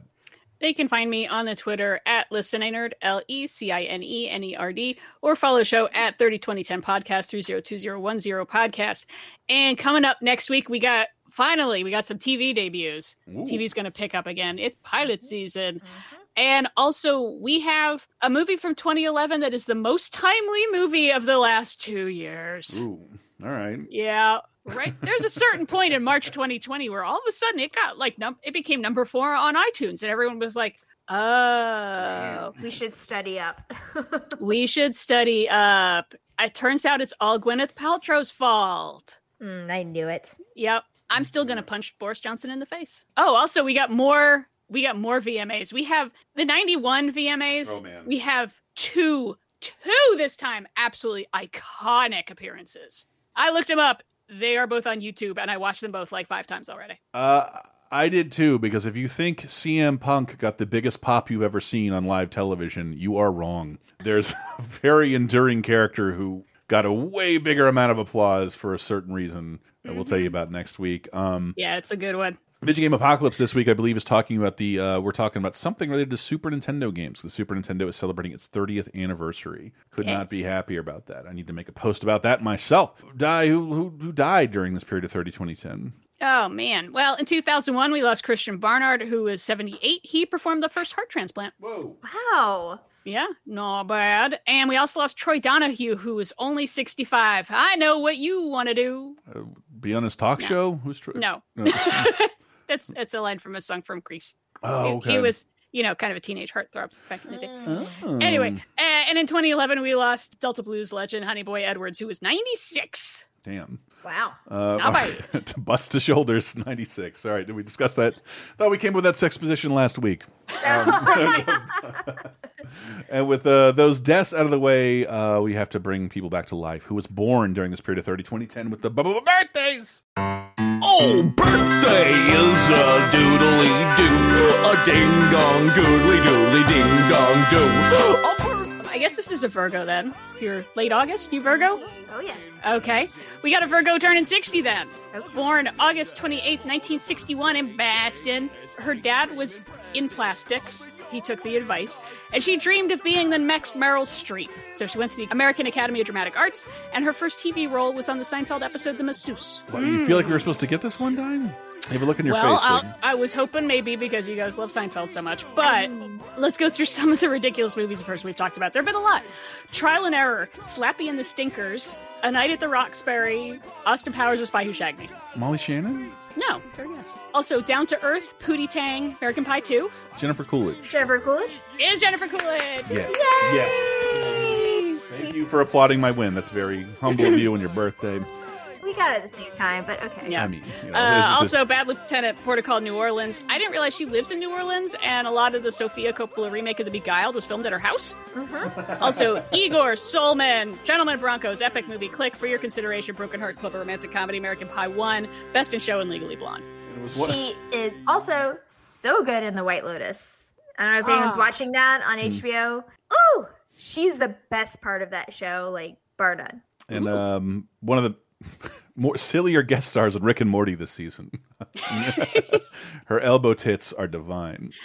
Yeah, I just finding out like she wanted to be Meryl Streep just kind of makes me feel bad though. It's like, oh, but your gifts lie elsewhere. Yes.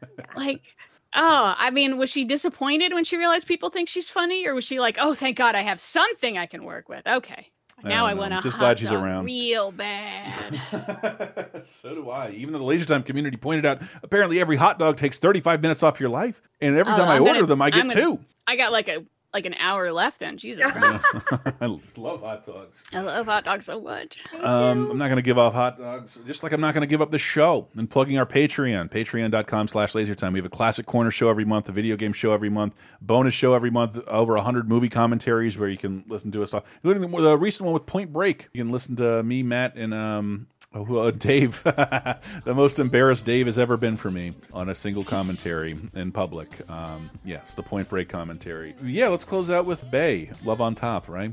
Yeah. Yeah. Beyonce, uh, Love on Top. I've never heard the album version. I've only seen the Sarah version. So Where I'm time I hear drunkenly singing along with it. It's really cool. she's she's dancing from the waist up. Um, uh, but happy birthday, Sarah. Um, Yay! and uh, congratulations, Beyonce, ten years ago. I'm sure she's listening, and we will see you guys next week. Gonna